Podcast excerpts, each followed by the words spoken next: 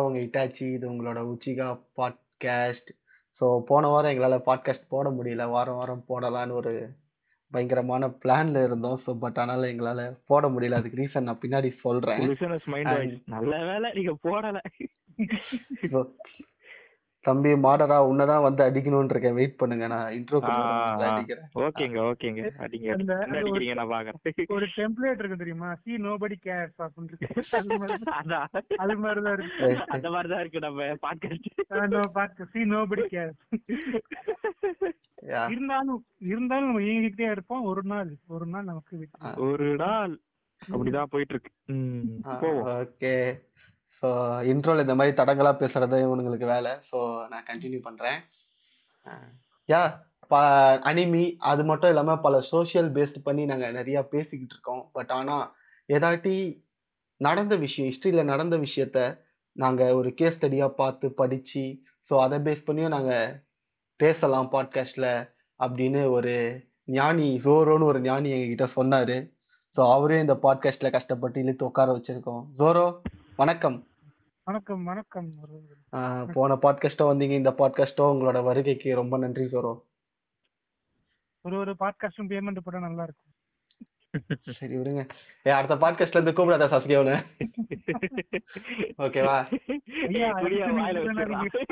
திரும்ப வாயில வச்சிரறா. அப்புறம் சாசிகே வணக்கம்.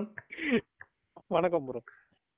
பாட்காஸ்ட் காலையில 12 மணிக்கு சொன்னாலும் அத மனம் தளராமல் இப்ப வந்து என்ன பாட்காஸ்ட் கேக்கும் சாசிக்கே வந்து உட்காட்டு.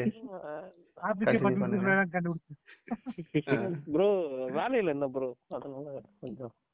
ஓகே, ஏதோ பாத்திருக்கேன்னு சொல்றீங்க, பாப்போம். அதுக்கப்புறம் எங்க தங்க தாரகன் மாடரா சிரிக்கிறான். மாடரா வணக்கம். நாளைய தலைவன் உச்சிகா பாட்காஸ்டின் சிஇஓ மாடரா வாங்க. நான் கழிவு ஊத்துறது இன்னும் முடிக்கல. ஏன் போன வாரம் பாட்காஸ்ட் வரல? காரணம் சாசிகே சொல்லுவாரு. சாசிகே சொல்லுங்க சொல்லுங்க ப்ரோ. எவனாடி நம்ம கால் எடுத்தான் ப்ரோ. நம்ம கால் பண்றது நம்ம கடமை. வாரம் நடக்கணும். என்ன வேலை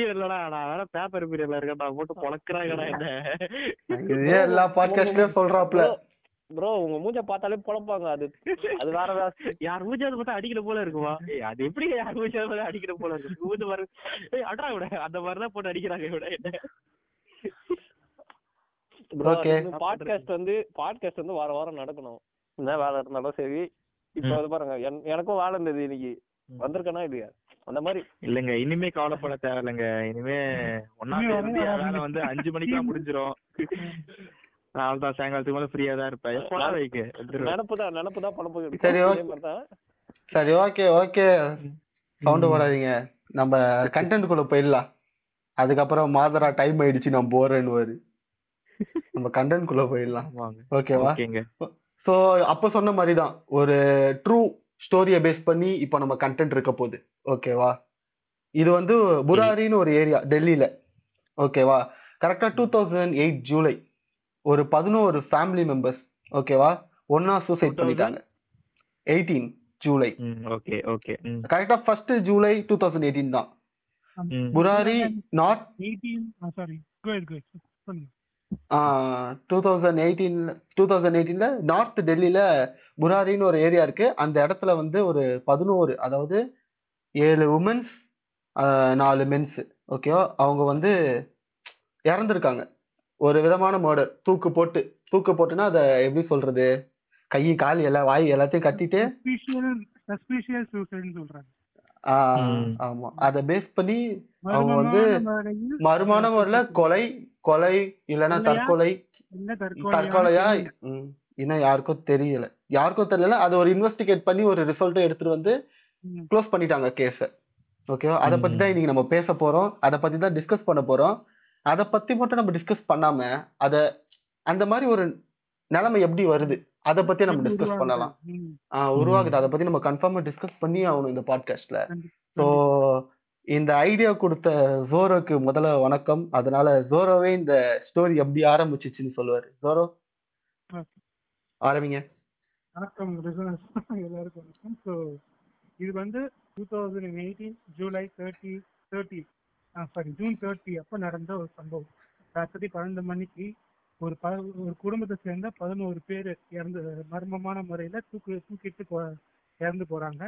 அதில் 60 வயசு தக்க அந்த ஃபேமிலியிலேயே ரொம்ப, அதாவது அந்த ஃபேமிலி வந்து 3 ஜென்ரேஷனாக அந்த இடத்துல 3 ஜென்ரேஷனும் அவங்க ஃபேமிலி மெம்பர்ஸ் அந்த குடும்பத்தில் வாழ்ந்துட்டு வராங்க. பாத்தியம்மா, அவங்களுக்கு ஒரு 3 பசங்க, அவங்களோட பசங்கன்னு சொல்லிட்டு 3 ஜென்ரேஷனாக டெல்லியில் புராரிங்கிற ஏரியாவில் வாழ்ந்துட்டு வராங்க. இவங்களோட ஆரிஜின் பார்த்தீங்கன்னா ஹரியானாவில் இருக்கிற டோக்கோன்னு பேர் தெரியல, ஹரியானாவில் வந்து இங்கே மைக்ரேட் ஆகி டெல்லிக்கு மைக்ரேட் ஆகி வராங்க. டியூ டு அந்த விவசாயம் பார்த்துட்டு இருந்தாங்க. ஒரு கட்டத்தில் எந்த ஒரு வேலை வளர்ச்சியும் இல்லாத சமயத்தில் அவங்க மைக்ரேட் ஆகி டெல்லிக்கு வராங்க. டெல்லியில் வந்து ஒரு சின்ன பால் பிஸ்னஸ் பண்ணுறாங்க. பால் பிஸ்னஸ், இந்த இது கிராசரிஸ், நம்ம பொட்டி கடை மளிகை கடை மாதிரி அந்த ஊர்ல அது பெருசு மளிகை கடை பிசினஸ் பண்ணிட்டு வாங்கிட்டு வராங்க. ஸோ இப்பேற்பட்ட ஒரு வாழ்வியல் சூழ்நிலை அவங்க வாழ்ந்துகிட்டு இருக்காங்க. ஸோ என்ன ஆயிடுச்சு, ஐ மீன் இந்த சம்பவத்துக்கு ஒரு 10 நாளுக்கு முன்னாடி தான் நான் அந்த குடும்பத்தோட எல்டஸ்ட் உமன், அந்த பார்ட் டைம் இருக்காங்களே, அவங்க பேர் வந்து நாராயண தேவி. ஸோ அவங்களோட பொண்ணு, அவங்க பேர் வந்து பிரதீபா, அவங்களோட பொண்ணு பிரியங்கா. பிரதீபாவா பிரியங்கா இல்ல சொல்றவா. அதான் இந்த ஃபேமிலி சிஸ்டம் நீங்க புரிச்சுக்கோங்க. ஃபர்ஸ்ட் வந்து நாராயண தேவி, அவங்களோட 3 பசங்க, லலித், புவனேஷ் அண்ட் பிரதீபா. புவனேஷா சொல்றேன். புவனேஷ், லலித் அண்ட் பிரதீபா. புவனேஷ் லலித்துக்கும் கல்யாணம் ஆயிடுச்சு, பசங்க இருக்காங்க. பிளஸ் பிரதீபா வந்து ஒரு விடோ, அவங்க வந்து கல்யாணம் ஆயிடுச்சு, ஹஸ்பண்ட் அனுப்புறாங்க. அவங்களுக்கு ஒரு பொண்ணு இருக்கு, பிரியங்கான்னு சொல்லிட்டு. 30 வயசு மதிப்பத்தக்க பெண்மணி, 33 வயது மதிப்பத்தக்க பெண்மணி. அவங்களுக்கு இந்த சம்பவம் நடந்து ஒரு 10 நாளைக்கு முன்னாடி தான் அவங்களுக்கு என்கேஜ்மெண்ட் நடந்திருக்கு. என்கேஜ்மெண்ட்னா கல்யாணம் என்கேஜ்மெண்ட் நடந்திருக்கு. ஆக்சுவலா இப்படி ஒரு சம்பவம் நடந்ததே அங்க இருக்கிற நெய்பர்ஹுட்ஸ்லாம் ரொம்பவே ஷாக்கிங்கா இருக்கு. ஏன்னா இப்போ 10 நாளைக்கு முன்னாடி தான் என்கேஜ் நடந்தது, ஒரு நல்ல விஷயம் நடந்திருக்கு அந்த குடும்பத்துல. திடீர்னு இந்த மாதிரி சம்பவம் நடந்துருக்குன்னு சொல்லிட்டு ரொம்ப எப்படி சொல்றது, பாவம் ஷாக்கா வராங்களா சொல்ல ஷாக்கா வரான். பிளஸ் இப்படி நினைச்சுன்னு சொல்லி சோகம் அடைகிறாங்க. ஏன்னா 10 நாளைக்கு இப்போ உங்க வீட்டுல இல்லை உங்களுக்கு தெரிஞ்சவங்க நெய்பர்ஸ் யாராவது 10 நாளைக்கு முன்னாடி தான் ஒரு அவங்களோட பொண்ணுக்கு கல்யாணம் நடந்திருக்கு, திடீர்னு ஒரு இறந்துட்டாங்கன்னா உங்களுக்கு எவ்வளோ ஒரு ஷாக்கிங்காக இருக்கும். ஸோ அப்பேற்பட்ட ஒரு ஷாக்கிங்னா அந்த ஏரியாவில் நடந்து வந்துட்டு இருந்தது. ஆக்சுவலாக இவங்க நெய்பர்ஸ் கூட ரொம்பவே இணக்கமாக தான் இருந்திருக்காங்க. ப்ளஸ் அவங்க ஒரு நல்ல குட் கோட் ஆஃப் கான்டாக்ட் தான் அந்த சரௌண்டிங்லாம் அந்த இடத்துல நடந்து நிகழ்ந்துகிட்டு இருக்காங்க. எந்த ஒரு கெட்ட விஷயம் நடக்கல, ரொம்ப லாயலாக இருப்பாங்க, ஜீவனாக பேசுவாங்க, ரொம்ப ஃப்ரெண்ட்லியாக தான் நடந்துட்டு இருந்திருக்காங்க இந்த குடும்பத்தினர் எல்லாருமே அந்த ஏரியாவில். இப்படி நடந்ததுன்னா கேஸ் இன்வெஸ்டிகேஷன் ஆரம்பிக்கிறாங்க. ஃபர்ஸ்ட் எனக்கு எப்படி இருக்குன்னா 11 பேர் தூக்கி தற்கொலை பண்ணுறாங்க. தூக்கி எப்படி தூக்கிட்டுன்னா என்னன்னா ஒரு ஆலமர விழுது எடுத்துக்கணும் அது மாதிரி ஒரு ஃபார்மேட்டில் ஒரு கிரில் கம்பி, ஐ மீன் அது பார்க்கும்போது வீடு மொட்டை மாடிக்கும் ஒரு வீட்டில் சென்டரில் கிரில் கம்பி இருக்குது, கிரில் போட்டுருவாங்க மேலே சீலிங்கில். அதுலேருந்து புடவை 11 புடவையில் தூக்கு போட்டு தொங்கிருக்காங்க. அது எப்படி செத்தாங்கன்னு ரொம்ப சஸ்பீஷியஸான விஷயம். ஏன்னா எல்லாரோட கண்கள் கட்டப்படி இருக்கிறது, எல்லாத்தோட காதுகளில் பஞ்சு வச்சிருக்காங்க. பிளஸ் இது கைகள் எல்லாமே டைட்டாக கட்டப்படி இருக்கு. ஸோ இது ரொம்ப முக்கியமான விஷயம். ஸோ இந்த கோணத்துல வந்து இன்வெஸ்டிகேஷன் ஸ்டார்ட் பண்ணும்போது இது ஒரு மர்டராக இருக்குமோ, ஏன்னா எல்லா மர்டராக இருக்குமோ மர்டராக இருக்குமோ அந்த ஒரு பாயிண்ட் ஆஃப் ஆங்கிளில் இன்வெஸ்டிகேஷன் ஸ்டார்ட் பண்ணுறாங்க. இன்வெஸ்டிகேஷன் ஸ்டார்டிங்ல ஃபர்ஸ்ட் ரொம்ப பெரிய நேஷனல் இஷ்யூவா இருந்து இந்த விஷயம். அதுவும் ஒரு நாள்ல ஒரே குடும்பத்தை சேர்ந்து 11 பேர் அங்க தூக்கிட்டு இறந்து போறாங்க. அந்த டைம்ல இருந்த சிஎம் ஆன கெஜ்ரிவால், அரவிந்த் கெஜ்ரிவால், சாப்பிடுற பொருள் மாதிரி இருக்க நல்லா ஞாபகம் வச்சிருப்பாங்க பேர்லாம். அவர்லாம் அந்த சொந்தபத்துக்கு வந்து பார்வையிடுறாரு. ஓல்டு இந்தியாவுக்கும் ஒரு அட்டென்ஷன் கிடைக்குது இந்த இதால, இந்த ஒரு சம்பவத்தால. எல்லா 2018ல இது ஒரு பெரிய டாக்கிங் ஷோவே நடந்திருக்கு. ஈவன் தோ நமக்கு வந்து நம்ம 11th 12th படிச்சுட்டு இருக்கோம், அவ்வளவு அவேர்னஸ் இருக்கும். ஆனா வேர்ல்டு வைட் இந்தியாவிலும் சில ஆர்டிகல்ஸ், தமிழ்நாட்டிலும் சில ஆர்டிகல்ஸ்ல இந்த கொலையை பத்தி மென்ஷன் பண்ணிருக்காங்க. ஒரு பரபரப்பான கொலை. ஒன்னு சொல்லணும், நம்ம 11th 12th படிச்சிருக்க மாட்டோம், ஒன்னா காலேஜ்ல கிரிஞ்சா சுத்திட்டு இருந்திருப்போம். செகண்ட் இயர்ல இருந்திருப்போம். ஆமா, சரி, ஆரம்பிங்க. எவ்வளவு வேகமா சுத்துது பாருங்க. சரி, கண்டினியூ பண்ணுங்க சோரா. ஒரு நிமிஷம். ஓகே,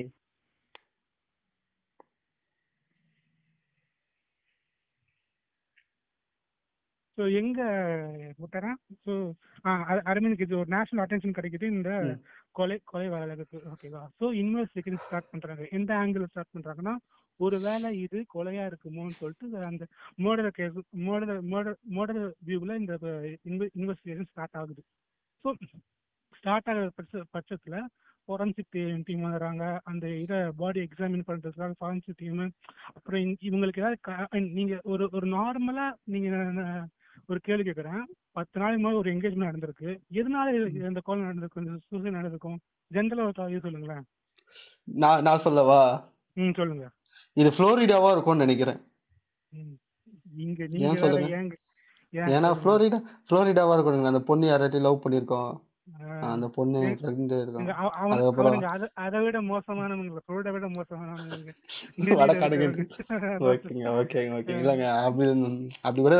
இதுவே அந்த சினாரியோ இப்போ தமிழ்நாட்டுல, ஐ மீன் சாரி, ஃப்ளோரிடால நடந்தா கண்ணத்துல அடிச்சுக்கணும். தமிழ்நாடு கிடையாது, ஃப்ளோரிடால நடந்துருச்சுன்னா இப்படிதான்.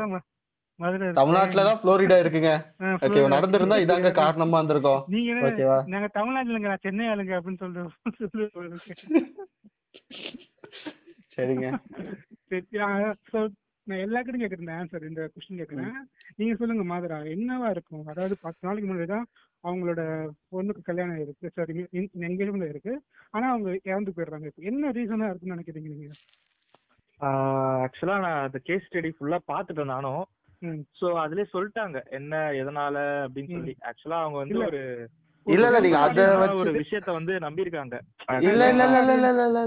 அவர் கேக்குறது என்னன்னா, ஜெனரல் ஆடியன்ஸா இத ரிலேட் பண்ணாம ஜெனரல் ஆடியன்ஸா கேக்குறாரு.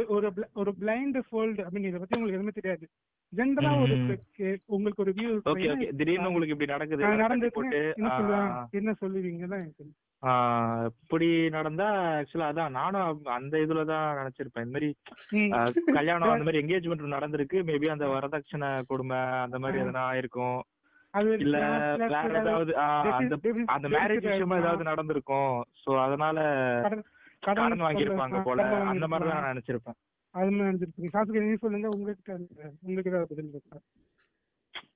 நீங்க சொல்ற மாதிரி வரதட்சணை அந்த மாதிரி இருந்தா ஒண்ணு அந்த பொண்ணு தூக்கு தொங்கி இருக்கணும். குடும்பமே தொங்குது. இல்ல மாத்திரம் உங்க சான்ஸ் முடிஞ்சு போச்சு, நீங்க இப்ப யோசிக்க தேவை. இதனாலதான் சாஸ்திரி வந்து இன்டெலிஜென்ட். சரி, நான் என்ன சொல்றேன்னா, மாத்திரம் அடுத்த பாட்காஸ்ட்ல இருந்து அவனை கூப்பிடாதீங்க. கூட மாட்டேங்க ப்ரோ, நான் தான் போனே பண்ண நல்லா இருக்கு. அது விட்டுருங்க. எனக்கு வந்து ஃபர்ஸ்ட் பாயிண்ட் என்னன்னா, குடும்பத்தோடயே தூக்கு மாட்டி தொங்கிருக்காங்கன்னா அவ்வளவு பெரிய பிரச்சனை என்ன பிரச்சனையா இருக்கும்ட்டு நான் யோசிச்சுருப்பேன். இப்ப நீங்க எது ரிலேட் பண்ண, நார்மலா இப்போ ஒரு பர்சன் என்ன ரிலேட் பண்ணிப்பான், குடும்பமே தொங்குற அளவுனா பெரிய கடன் வாங்கிட்டாங்களா, ஒரு ஜெனரலா உங்களுக்கு மைண்ட்ல வரது ஒரு ஏதோ கடன் பிரச்சனையா இருக்கும். அதான் பெரிய இந்த என்கேஜ்மென்ட்காக இல்ல இந்த கல்யாணத்துக்காக ஏதோ பெரிய கடன் வாங்கி இருப்பாங்க. அதான் அந்த முடியாம கடன்காரன் வந்து மொதச்சோ சம்பவம் நடக்கிறது டெல்லியில. ஓகேவா, ஒரு தமிழ்நாட்டுல இருக்கவன் இந்த கொலையை பார்த்தா ஃபர்ஸ்ட் அவன் மெயின்ல வருது என்ன வரும், ஏதோ கதை வாங்கிருப்பாங்க போல இருக்கு தானே வரும்.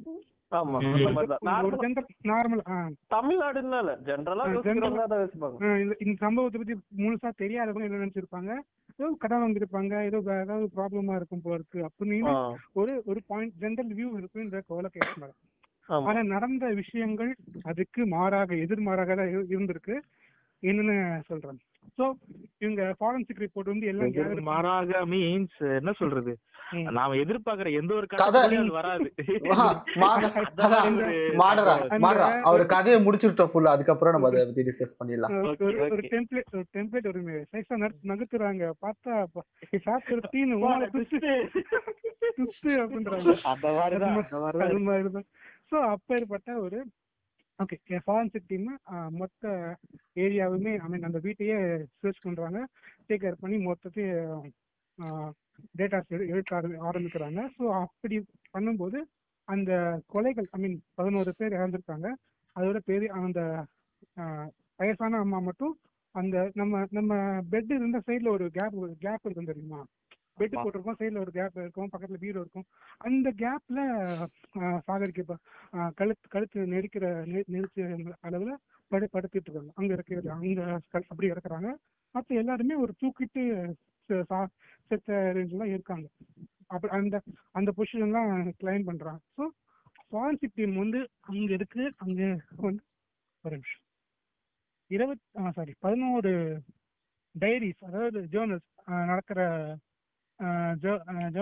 நார்மலா டைரி எழுதுவோம் தெரியுமா, அந்த டைரிஸ் 11 கைப்படுத்துறாங்க. ஸோ இந்த 11 டைரிஸ்ல எப்போ இருந்ததுன்னா 2008 சரி ஆமா 2008ல இருந்து 2018 வரைக்கும், 2007ல இருந்து 2018ல வரைக்கும் கிட்டத்தட்ட 11 வருஷம் அந்த ஜேர்னல் அவங்க கிட்ட கைப்படுத்துறாங்க ஃபாரன்சிக் டீம். ஸோ இப்போ ஒரு விஷயம் நீங்க நல்லா புரிஞ்சுக்கணும். ஆக்சுவலா இந்த நாராயண தேவி இருக்காங்கல்ல, நாராயண தேவியோட அப்பா, நாராயண தேவியோட புருஷன், அதாவது இந்த புவனேஷ் லலித் பிரதீபாவோட அப்பா கோபால்ன்றவர் 2007ல இறந்து போறாரு. அதாவது 2007ல இறந்து போறாரு. ஓகேவா, ஸோ அதுக்கப்புறம் தான் இந்த அந்த சம்பவ காலத்துல இந்த டைரிஸ் ஆரம்பிக்கப்படுது. 2007லேருந்து 2018 அவங்க சாகிறதுக்கு முன்னாடி வரைக்கும், இந்த ஒரு வாரத்துக்கு முன்னாடி வரைக்கும் லெஜர் டைரியில் எழுதி வச்சிருக்காங்க. ஸோ இது ஒரு பிரைமரி எவிடன்ஸாக அந்த போலீஸ் கன்சிடர் பண்ணுறாங்க. ஸோ அதை ஃபாரன்சிக் எக்ஸாமின் பண்ணுறதுக்கு முன்னாடி இந்த வீட்டோட அமைப்பு போட்டிருந்த வீடு இருக்கு, வீடுக்கு ஒரு முடிவு இருக்குது, வீடோட முடிவு இருக்குல்ல, முடிவுல வந்து சில பைப் லைன்ஸ் இருக்கு. பைப் லைன்ஸ் எப்படி இருக்குன்னா ஒரு அன்கம்ப்ளீட்டடா ஒரு இன்கம்ப்ளீட்டடா ஃபினிஷ் ஆகாத முறையில இருக்கு. இந்த இதை அந்த 11 பேர் எப்படி இறந்து போனாங்களோ தூக்கிட்டு அதே பேட்டர்ன்ல இந்த பைப் லைன்ஸும் இருக்கு. இதை ஒரு மீடியா பீப்புள் கண்டுபிடிக்கிறாங்க. ஆனா இதை நார்மலா ஒரு பார்வையில பார்க்கும்போது இதுல என்ன இருக்கு, பைப் லைனே போட்டிருப்பாங்க, அதை முடிக்க மாட்டிருப்பாங்க, இதுல என்ன இருக்கும், அதுக்கு என்ன சம்மந்தம் இருக்குன்னா அவங்க எந்த மாதிரி தூக்கிட்டு இறந்து போனாங்களோ அதே மாதிரிதான் இந்த பைப் லைனும் இருக்கு. ஸோ இங்க இருந்து கொஞ்சம் சஸ்பீஷனா போகுது, இதுக்கு என்ன வேற ஏதாவது ஒரு ஆங்கிள் கிடைக்குமான்னு சொல்லிட்டு மீடியாவும் சரி மக்களும் சரி பார்த்துக்கிட்டே ஆராயிறாங்க. மீடியா பீப்புள்ஸ் என்ன பண்ணிட்டு இருந்தாங்க, இதை ஒரு ஆண்ட் இது சும்மா சும்மா மெல்ற வாயில அவளுக்கு ஏற்ற மாதிரி ஒரு டாக்குமெண்ட்ரி எப்படி நம்ம நம்பினா நம்புங்கள் சொல்லிட்டு நம்ம எல்லாம் இங்க பண்ணுவோம், அது மாதிரி ஒரு சிமுலேஷன் மாதிரி இது ஒரு பேய் கதையா மாதிரி ஆரம்பிச்சு விட்டாங்க. ஏன்னா அந்த எக்ஸாமின் பண்ண இடத்துல அவங்க வீட்டுல யாக குண்டு இருக்கு, நம்ம யாக வளர்ப்பாங்க தெரியுமா, அதுக்கு அது அது அது கைப்பற்றுறாங்க ஃபாரன்சிக் டீம். யாகம் வளர்க்குற இது, அதாவது காலையில ராத்திரி யாகம் வளர்த்துட்டு காலைல விட்டா இப்ப இருக்கும் அந்த ஒரு மாதிரி மெஸ்ஸியா இருக்கும் தெரியுமா, மெஸ்ஸியா இருக்குல்ல, அது மாதிரி ஒரு கறி பாதி எரிஞ்ச கறி அதை கைப்பற்றுறாங்க ஃபாரன்சிக் டீம். ஸோ இங்க இருந்து என்னடா இது, ஒரு அப்கோர்ஸ் இது ஒரு சஸ்பிஷன் மோட்டர் தான், ஒரு க்ளூவே கிடைக்காத ஒரு இதுவா இருக்குன்னு சொல்லிட்டு கொஞ்சம் கொஞ்சம் இதுவா அது எப்படி சொல்ற மாந்திரிங்க. இதுல வந்து ஒன்னே ஒன்னு ஆட் பண்ண விரும்புறேன். சொல்லுங்க. இப்ப நீங்க மீடியா வந்து இந்த மாதிரி சொல்ல ஆரம்பிச்சாங்க, அதுக்கு ஒரு முக்கியமான காரணம் இன்னும் ஒண்ணு இருந்தது. அந்த டைரி எல்லாம் எழுதி வச்சிருந்தாங்களே, அதுல வந்து பிளாக் மேஜிக் ரிச்சுவல்ஸ் எல்லாம் இந்த மாதிரி பண்ணோம், அந்த மாதிரி மந்திரங்கள் அதெல்லாம் எழுதி வச்சிருந்தாங்க. அதான் சொல்றேன், சொல்லிட்டு படிப்படியா வரும், ஒண்ணு ஒண்ணா வரும். சோ ஃபர்ஸ்ட் வந்து இந்த இது கைப்பற்ற அப்படின்னு என்ன சொல்ல வந்தா மறந்து போயிட்டேன். ஒரு நிமிஷம்.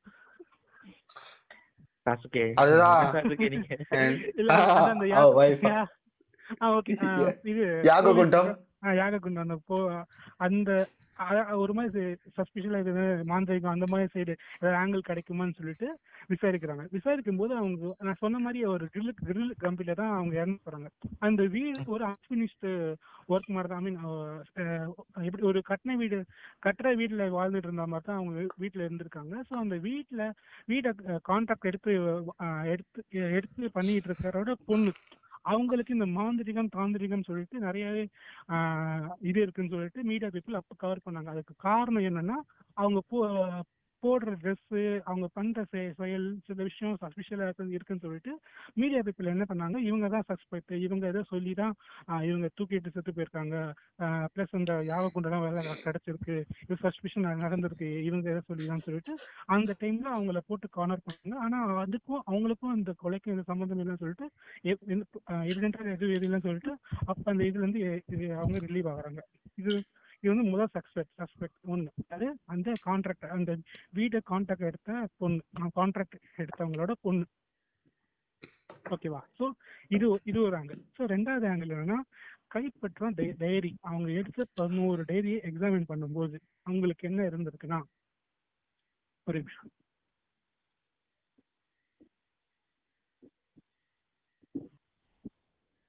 ஓகே அவங்க கைப்பற்றின டைரியில என்ன எழுதிருக்குன்னா, செத்து போன அவங்க அப்பா இருக்காருல்ல, அதாவது கோபால், அந்த நாராயண தேவியோட புருஷன், இவங்களோட அப்பா, அவரோட ஆவி இவர் லலித உடம்பு மூலியமா வந்து இந்த குடும்பத்தை வழிநடத்துற மாதிரி ஒரு பின்பம் அந்த இதுல இருக்கு, ஒரு ரைட்டப் அந்த டைரியில இருக்கு. அதாவது எப்படி இருக்குன்னா, நான் இந்த அளவுக்கு இருக்குன்னா நான் வெள்ளிக்கிழமை வருவேன், சனிக்கிழமை வருவேன், பேச்ச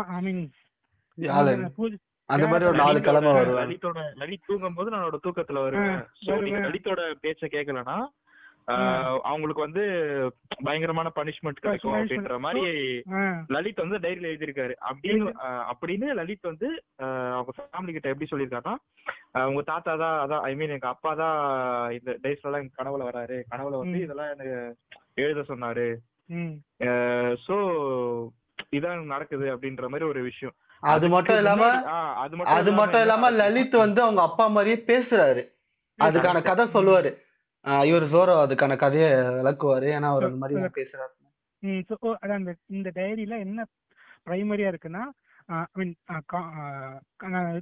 சம்மரியா சொல்றேன் என்னன்னா, லலித் சொல்றத கேட்டு நடங்க, லலித் சொல்றத கேட்டு நடங்க, அப்பதான் நம்ம வாழ்க்கை, நம்ம குடும்பம் நல்லா இருக்கும்னு சொல்லிட்டு அவங்க அப்பா சொல்றத இவங்க இந்த டைரியில இருக்கு.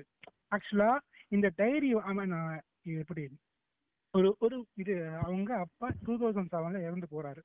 2007 இறந்து போனதுக்கு அப்புறம் அவரை பார்த்த வேலை, அந்த வெற்றிடம் இருக்கு தெரியுமா, அது நிரப்பாமே அப்படியே இருக்கு. ஏன்னா அவங்க அம்மாக்கும் பெருசா இது நாலேஜ் இல்லை, ஐ மீன் நாலேஜ் மீன்ஸ் அந்த இது டாக்கிள் பண்ற அந்த மொத்த இதுவும் ஃபேமிலியை டாக்கிள் பண்ற கெப்பாசிட்டி அவங்களுக்கு இல்லை. பிளஸ் அவங்க பெரிய புவனேஷன் பெருசா இன்ட்ரெஸ்ட் எதுவும் இருக்கிறவங்க அந்த வெற்றி இடத்தை நிரப்புறதுக்காக தான் லலித்ன்ற ஒருத்தர் வராரு. இந்த லலித்ங்கிறவ தான் இந்த கதையோட பிரதான ஒரு புரோட்டகனிஸ்ட் வச்சுக்கோங்களேன், புரோட்டகனிஸ்ட்.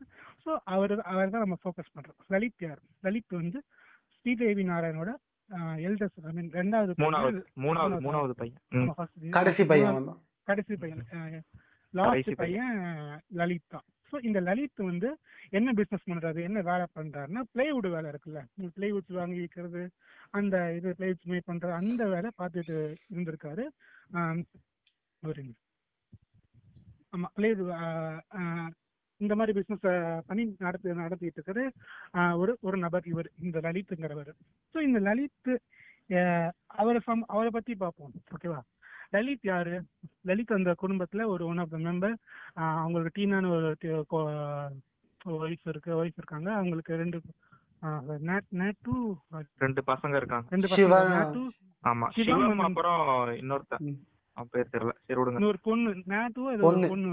ஒரு பொண்ணு பொண்ணு இருக்கு.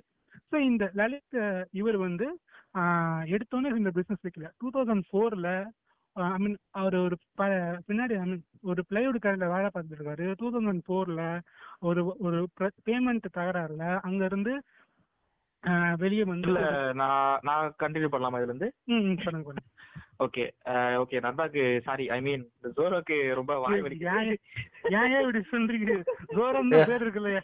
அப்பா ஜோரோ மாதராவா தாட்டி தூக்கிலாம் கவலைப்படாது. ஓகே ஜோரோக்கு தண்ணி தாக்கெடுக்கும், அதனால அந்த பிரேக்கை நான் இப்போ ஃபில் பண்றேன். ஓகேங்களா? ஸோ இல்லை, இப்போ 2004க்கு முன்னாடி ஒரு சம்பவம் நடக்குது. என்னன்னா இப்போ மீடியா பீப்புள்ஸ் ஐ மீன் இந்த டாக்குமெண்ட்ரி எடுக்கிறவங்க வந்து 2000 ஆக்சுவலா 2000 பாருங்க, அந்த 12th படிக்கும் போது 12th இவருக்கு லலித்க்கு வந்து ஒரு சம்பவம் நடக்குது. பைக் ஆக்சிடென்ட் நடக்குது. அந்த பைக் ஆக்சிடென்ட்ல அவருக்கு தலையில பயங்கரமா அடிபட்டுருது. பெட் கிளாத்திங் அந்த மாதிரிலாம் ஏதோ ஆயிருக்கு மண்டையில. ஸோ அதுக்கப்புறம் என்ன நடக்குது, அவர் கோமால இருந்திருக்காரு. 15 days கோமால இருந்ததா சொல்றாங்க. கோமால இருந்திருக்காரு. அதுக்கப்புறம் தான் ரெக்கவரி ஆயிருக்காரு. சோ அப்ப வந்து அவர் கொஞ்சம் என்ன சொல்றது, டக்குன்னு பேசிட்டே இருப்பாரு, டக்குன்னு தூங்கிடுவாரு. அந்த மாதிரி எல்லாம் சொல்லியிருக்காங்க நிறைய பேரு. அடிக்கடி ஒரு நாளைக்கு எப்படியோ ஒரு 2 நைட்டு தூங்குறது இல்லாம மதியானம் ஐ மீன் காலையில எப்பப்பெல்லாம் இது கிடைக்குது அப்பெல்லாம் தூங்கிடுவாரு, டக்குன்னு தூங்கிடுவாரு. அந்த மாதிரி ஒரு இது இருக்கு அப்படின்னு சொல்லியிருக்காங்க. சோ அந்த இது வந்து யாரும் அதுக்கப்புறம் அவரு உயிரோட தானே இருக்காரு, பிரச்சனை இல்லையே அப்படின்ற மாதிரி ட்ரீட் பண்ணிருக்காங்க. எதுவும் அவரை கவனிக்கல பெருசா, ஹாஸ்பிட்டலுக்கு கூப்பிட்டு போய் அந்த மாதிரி. சோ அதுக்கப்புறம் இந்த மாதிரி தான் நந்தா ஐ மீன் சாரி ஜோரோ சொன்ன மாதிரி பிளைவுட் கடையில ஒர்க்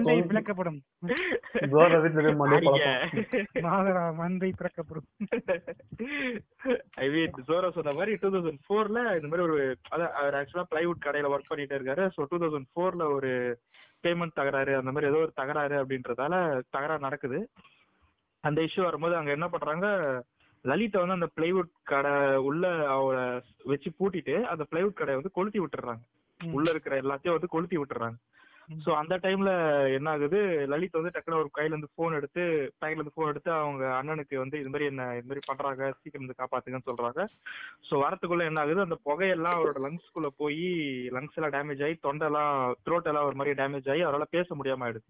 காப்பாத்திடுறாங்க அந்த ஃபயர் ஆக்சிடென்ட்ல இருந்து.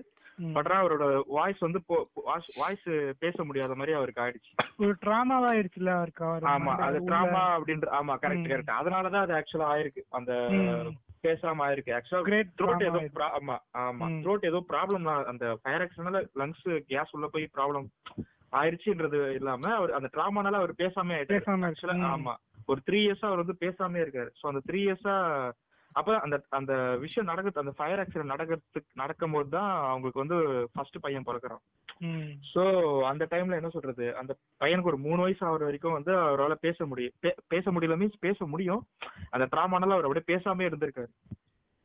சோ அது அவங்க ஃபேமிலி மெம்பர்ஸ் வந்து என்ன சொல்றது, அவர் பேச்சுதான் வரல போல அப்படின்ற மாதிரி ஒரு தாட்டம் இருக்கு. இல்ல அவர் பேச இஷ்டம் இல்ல, 2 தாட்டம் மிக்ஸ்டா இருக்கு. சோ அதை பத்தி அவங்க அம்மா கிட்ட கேட்கும்போது நாராயணி தேவி என்ன பண்றாங்க, சோ அதை பத்தி எதுவும் பேச வேணாம், விட்டுருங்க, அவனோட போக்கில் அவனை விட்டுருங்க அப்படின்னு சொல்லிட்டாங்க. ஸோ அதை பத்தி யாரும் பேசுறது. ஸோ அந்த 3 கேப்பை வந்து அவர் எப்படி இது பண்றாருன்னா, அந்த டைம்ல தான் அவர் டைரி எழுத ஆரம்பிக்கிறாரு. ஸோ அதுக்கப்புறம் என்ன சொல்ற, டைரி எழுத ஆரம்பிக்கிறாரு. இந்த மாதிரி இப்படி பண்ணோம் எழுத்து மூலியமா பேசுறது அந்த மாதிரி பண்ண ஆரம்பிக்கிறாரு. ஸோ அதுக்கப்புறம் கொஞ்சம் கொஞ்சமா அது மாதிரி ஆகுது. ஆனதுக்கப்புறம் 2007ல வந்து அவங்களோட அப்பா இறக்குறாரு. அப்பா இறந்ததுக்கு அப்புறம் என்ன சொல்றது, அவரு இன்னும் ஆல்ரெடி அந்த டிராமா அது மாதிரி மண்டையில ஏற்கனவே அடிபட்டுச்சுன்னு சொன்னேன். சோ என்ன சொல்றது, அந்த ஒரு எஃபெக்டால இப்ப அந்த டிராமா பிளஸ் அவங்க அப்பா இறந்து போன அந்த டிராமா டிப்ரெஸ்ட் ஆகுறாரு. ரொம்ப டிப்ரெஸ் ஆகி ஏதோ அவருக்கு சில இது வர ஆரம்பிச்சிருக்கு போல. சோ அது வந்து யாருக்கும் தெரியல. ஆக்சுவலா என்ன பண்றாருன்னா, அவர் அடிக்கடி தூங்கிடுறாரு. கரெக்டா? சோ அடிக்கடி தூங்குறதால அவர் என்ன சொல்றாரு, டைரியில என்ன எழுதிச்சிருக்காருன்னு அப்பா கனவு வராரு. அப்பா கனவு வந்து இதை சொல்றாரு என்கிட்ட அப்படின்ற மாதிரி டைரியில எழுதுறாரு. டைரியில எழுதி அதை வந்து ஃபேமிலி மெம்பர்ஸ் கிட்ட காட்டுறாரு. ஃபேமிலி மெம்பர்ஸும் அதை ஒரு கட்டத்துக்கு மேல என்ன சொல்றது ஃபர்ஸ்ட் ஓகேவா அது மாதிரிதான் எடுத்திருக்காங்க. அதே மாதிரி கொஞ்ச நாள் போக போக போக என்ன பண்றாரு, இந்த இது பண்ணுங்க, அப்பா வந்து என்கிட்ட இது மாதிரி சொல்றாரு, ஆஞ்சநேயருக்கு போய் இந்த மாதிரி பண்ணுங்க, ஒரு நாளைக்கு 3 வாட்டி சாமி கும்பிடணும், காலையில இந்த டைம்ல அப்புறம் நைட்ல மிட்நைட்ல சாமி கும்பிடணும், இப்பெல்லாம் கும்பிட்டீங்கன்னா லலித்துக்கு வந்து குரல் திரும்ப வந்துரும் அப்படின்ற மாதிரி அப்பா சொன்னாரு அப்படின்னு டைரியில.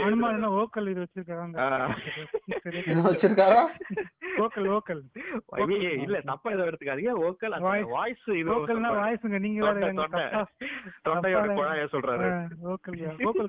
தெளிவா சொல்றாங்க என்ன மாதிரி நைட்டிஸ் கிட்ட தப்பா புரிஞ்சுப்போம் ஆரம்பிங்க.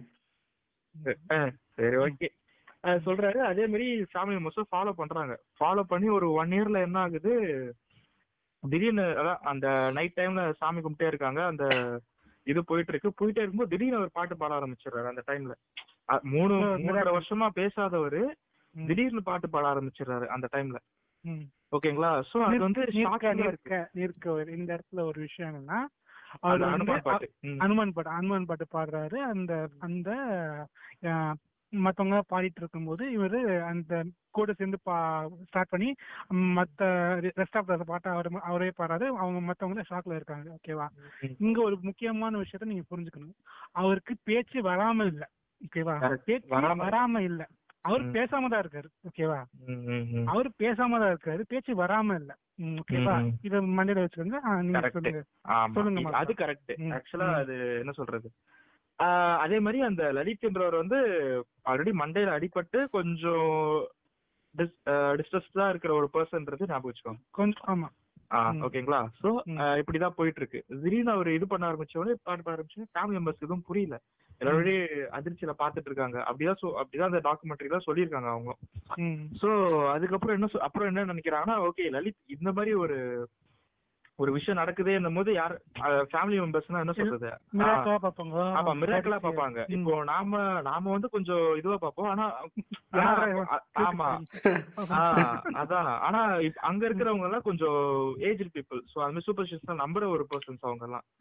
சோ அத வந்து ஓகே இவங்க சொல்றது நிஜம் அப்படின்ற மாதிரி ஒரு இதுக்கு வராங்க. சோ அதுக்கப்புறம் என்ன நடக்குதுன்னா, அந்த டைரி தொடர்ந்து எழுதுறாரு. அடிக்கடி தூங்குறாரு, தூக்கத்துல இருந்து எழுது டைரி எழுதுறாரு. இந்த மாதிரி ஒரு நிறைய டைரி எழுதுறாரு.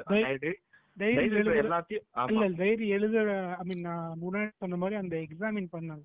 அதாவது இந்த டைரியில வந்து பிரதானமா இருக்கிறது யாருன்னா இவர்தான். யாரு? லலித் தான். சோ இவர் தான் இந்த டைரி எழுதியிருப்பாரா அப்படின்னு எக்ஸாமின் பண்ணா இல்ல, இவர் எழுதுற யார் எழுதியிருக்காங்கன்னா பிரியங்கா அப்படின்னு பிரதீபாவோட பொண்ணு பிரியங்காவும் நேட்டுன்றவங்களும் அந்த பொண்ணும் தான் எழுதிருக்கு. இவங்க 2 பேர் ஹேண்ட் ரைட்டிங் மட்டும் தான் ஒத்து போகுது இந்த 2 இதோட எக்ஸாமின் பண்ணும்போது. ஓகேவா? ஸோ இது மைண்ட் வச்சுக்காங்க. அவர் எழுதவே இல்லை, இவர் சொல்ல அதாவது இவர் ஃபோர்ஸ் பண்ணி சொல்ல அவங்க 2 பேர் எழுதுறாங்க. ஓகேவா? இவங்க இத்தனைக்கும் அவங்க 2 பேரும் படிச்சவங்க, வெல் எஜுகேட்டட், மாஸ்டர்ஸ் பண்ணாங்க. காமர்ஸ்ல பண்றாங்க. மாஸ்டர்ஸ் பண்ணிருக்காங்க. இன்னொருத்தவங்களும் டிகிரி பண்ணிட்டு இருந்தாங்க அவங்க. ஓகேங்களா? சோ இந்த விஷயம் நடந்துகிட்டே இருக்கு. ஆக்சுவலா அந்த டைரியில அடிக்கடி இன்சிஸ்ட் பண்ற ஒரு விஷயம் என்னன்னா, லலித்தோட வைஃப் பேர் என்னது, டீனா தானே? டீனா. அவங்க 2 பேரு சொல்றத நீங்க கேட்கணும், அப்படி கேட்கலன்னா உங்களுக்கு அவங்க சொல்றத கேளுங்க, லைஃப் நல்லா இருக்கும் அப்படின்னு சொல்லி நிறைய சொல்லுது. அது மாதிரி லலித் எல்லாரும் ரெஸ்பெக்ட் பண்ணோம், லலிதா பெரியாளு அப்படின்ற மாதிரி இன்சிஸ்ட் பண்ற மாதிரி ஒரு விஷயம் அந்த டைரியில இருக்கு. ஓகேங்களா? சோ அதையும் பிலீவ் பண்ணி லலித் சொல்ற எல்லாத்தையும் கேக்குறாங்க. இதுல முக்கியமான விஷயம் என்னன்னா, லலித் அந்த டைரியில சொல்றத ஃபாலோ பண்ணும் போது அவங்களோட ஒர்க், ஐ மீன் அவங்களோட ஸ்டேட்டஸ் வந்து இம்ப்ரூவ் ஆகுது. ஆமா, ஒரு கடையில இருந்து 2 கடையா மாத்துறாங்க, 2 கடையில இருந்து ஒரு பிளைவுட் கடை, அவரு தனியா ஒரு பிளைவுட் கடை வைக்கிறாரு தனியா. அது மாதிரி அவங்களோட ஸ்டேட்டஸ் வந்து இம்ப்ரூவ் ஆயிட்டே இருக்கு. சோ அவங்களுக்கும் அந்த பிலீஃப் அதிகமாயிட்டே இருக்கு. சொல்றாரு லலித் சொல்றா, நம்ம பாருங்க இவ்வளவு நல்லா ஆயிட்டோம் அப்படின்ற மாதிரி அவங்களும் பிலீஃப் ஆரம்பிச்சுட்டாங்க. பிளைண்டா நம்ப ஆரம்பிக்கிறாங்க. சோ இப்பவும் நான் ஞாபகப்படுத்துறேன், லலித்ன்ற ஒருத்தர் வந்து ஆல்ரெடி மண்டையில அடிபட்டு அந்த மாதிரியான ஒரு மண்டையில பிரச்சனை. மாத்ரா எனக்கு கேக்குறவங்க வந்து அடிபட்டவங்களா இல்ல, அவங்களுக்கு வந்து தெரியும். அதனால நீங்க ஒரு வாட்டி சொல்லிட்டீங்கன்னா போதும், ஒரு 10 minutes ஒரு வாட்டி சொன்னா போதும். டாக்குமெண்ட்ல மிஸ் ஆன ஒரு விஷயம் வந்து நான் என்னோட ரிசர்ச்சை வச்சு நான் சொல்றேன். ஓகேங்களா? இல்லங்க, நீங்க மண்டையில அடிபட்டீங்க பேச விடுறாடே. ஓகேவா? நான் இப்ப சொன்னது அந்த டாக்குமெண்ட்ல இருக்கு. இப்ப சொல்றது வரைக்கும் எல்லாமே டாக்குமெண்ட் இருந்ததுதான். இப்ப நான் சொல்றது ஆக்சுவலா நான் சொன்ன பாத்தீங்களா ஒரு பாயிண்ட், லலித் அந்த டைரியில எழுதிக்கிறத ஃபாலோ பண்ணும் போது அந்த ஃபேமிலியோட ஸ்டேட்டஸ் வந்து இம்ப்ரூவ் ஆகுது. கரெக்டா? அது வந்து ஆக்சுவலா அந்த மர்ஃபீஸ் லான்னு ஏதோ ஒரு லா இருக்கு, அது பேர் எனக்கு கரெக்டா தெரியல. அது என்னன்னா, இப்போ உனக்கு ஒரு 10 problem இருக்குன்னு வச்சுக்கேன், அந்த 10 problem நீ ஒரு நோட் எடுத்து நீ லைனா அந்த 10 problem எழுதுனா அந்த 10 problem 5 problem வந்து ஆட்டோமேட்டிக்கா சரியாயிடும். ஏன்னா உனக்கு அந்த ப்ராப்ளம் பார்த்தாலே தெரிஞ்சிடும் உனக்கு எந்த எந்த ப்ராப்ளமுக்கு ஃபர்ஸ்ட் ப்ரியாரிட்டி கொடுக்கணும், எந்தெந்த ப்ராப்ளம்லாம் எப்படி சால்வ் பண்ணணும், எந்த ப்ராப்ளம் சரி பண்ணா அதுக்கு செயின் ரிலேட்டடா இருக்கிற அடுத்த ப்ராப்ளம் சரியாகும் அப்படின்ற இன்ஸ்ட்ரக்ஷன் வந்து நீ எழுதும் போதே உன் மைண்ட் வந்து கால்குலேட் பண்ணிடும். கரெக்டா? சோ இதுதான் அந்த லா சொல்றது. இது நான் ரிசர்ச் பண்ணது. ஆக்சுவலா இந்த டாக்குமெண்ட்ல அது சொல்லல, நான் ரிசர்ச் பண்ண வரைக்கும் நான் சொல்றேன். ஆக்சுவலா லலிதோ அதான் தெரிஞ்சோ தெரியாம ஃபாலோ பண்ணிருக்காருன்னு நினைக்கிறேன். ஆக்சுவலா வீட்டுல இருக்கிற எல்லா பிரச்சனை எல்லா இதையும் வந்து அவர் எழுதிருக்காரு, அதுக்கான சொல்யூஷனையும் இப்படி பண்ணுங்க அப்படின்ற மாதிரி லலித் வந்து எழுதுறாரு. அதுவும் எப்படி எழுதுறாரு, அவங்க அப்பா கனவுல வந்து சொன்னாரு அப்படின்ற மாதிரி அதான் எழுதுறாரு. சோ அதை ஃபாலோ பண்ணும்போது அவங்க ஃபேமிலி ஸ்டேட்டஸ் இம்ப்ரூவ் ஆகுது. சோ இது வந்து நானா ஒரு என்னோட தியரின்னு வச்சுக்கோங்களேன். ஓகேங்களா? சோ மேபி அதை ஃபாலோ பண்ணதால கூட இது நடந்திருக்கலாம். இப்ப நிறைய பேர் நம்புறாங்களா, அது எப்படி லலித் எழுதுனதை ஃபாலோ பண்ணதுக்கு அப்புறம் எப்படி அவங்க ஸ்டேட்டஸ் இம்ப்ரூவ் ஆச்சு, அப்போ உண்மை தானே அப்படின்னு சொல்லி கேட்கலாம். ஆக்சுவலா இப்படி ஒரு லாவே இருக்கு. நீங்க வந்து உங்களோட ப்ராப்ளம்ஸ் ஒரு 10 problem 5 problem இருக்குன்னா அந்த ப்ராப்ளம் நீங்க நோட் புக் எழுதினீங்கன்னா என்னென்ன ப்ராப்ளம்னு உங்க மைண்ட் ஆட்டோமேட்டிக்கா உங்களுக்கு ஒரு தெளிவு வரும். தெளிவு வந்து அதுக்கான ரெசல்யூஷனை வந்து உங்க மைண்ட் வந்து ஆட்டோமேட்டிக்கா கணக்கு போட்டுரும். இதுதான் ஃபேக்ட். ஓகேங்களா? அப்ப நான்ல இருந்து சாசிக்கு எழுத ஆரம்பிச்சிரவான்றீங்க. இது கண்டினியூ பண்ணுங்க. ஓகே. சோ இது அந்த டாக்குமெண்ட்ல சொல்ல நானா கொஞ்சம் ரிசர்ச் பண்ணி கொஞ்சம் கனெக்ட் பண்ணி சொல்றேன். ஓகேங்களா? சோ இந்த மாதிரி இந்த சூப்பர்ஸ்டிஷனா எந்த ஒரு விஷயமும் இல்ல அப்படின்றத இது பண்றது நான் இந்த மர்ஃபீலா அப்படின்ற ஆக்சுவலா அந்த லா பேர் என்னன்னு கரெக்டா தெரியல, மர்ஃபீலான்னு நான் சொல்றேன். அது என்னன்னு கரெக்டா தெரியல. ஆக்சுவலா அது கூகுள் சர்ச் பண்ணா எனக்கு கொஞ்சம் தெரியும், அந்த லா மட்டும் ஞாபகம் இருக்கு. ஓகேங்களா? சோ அது தெரிஞ்சு நடக்கல,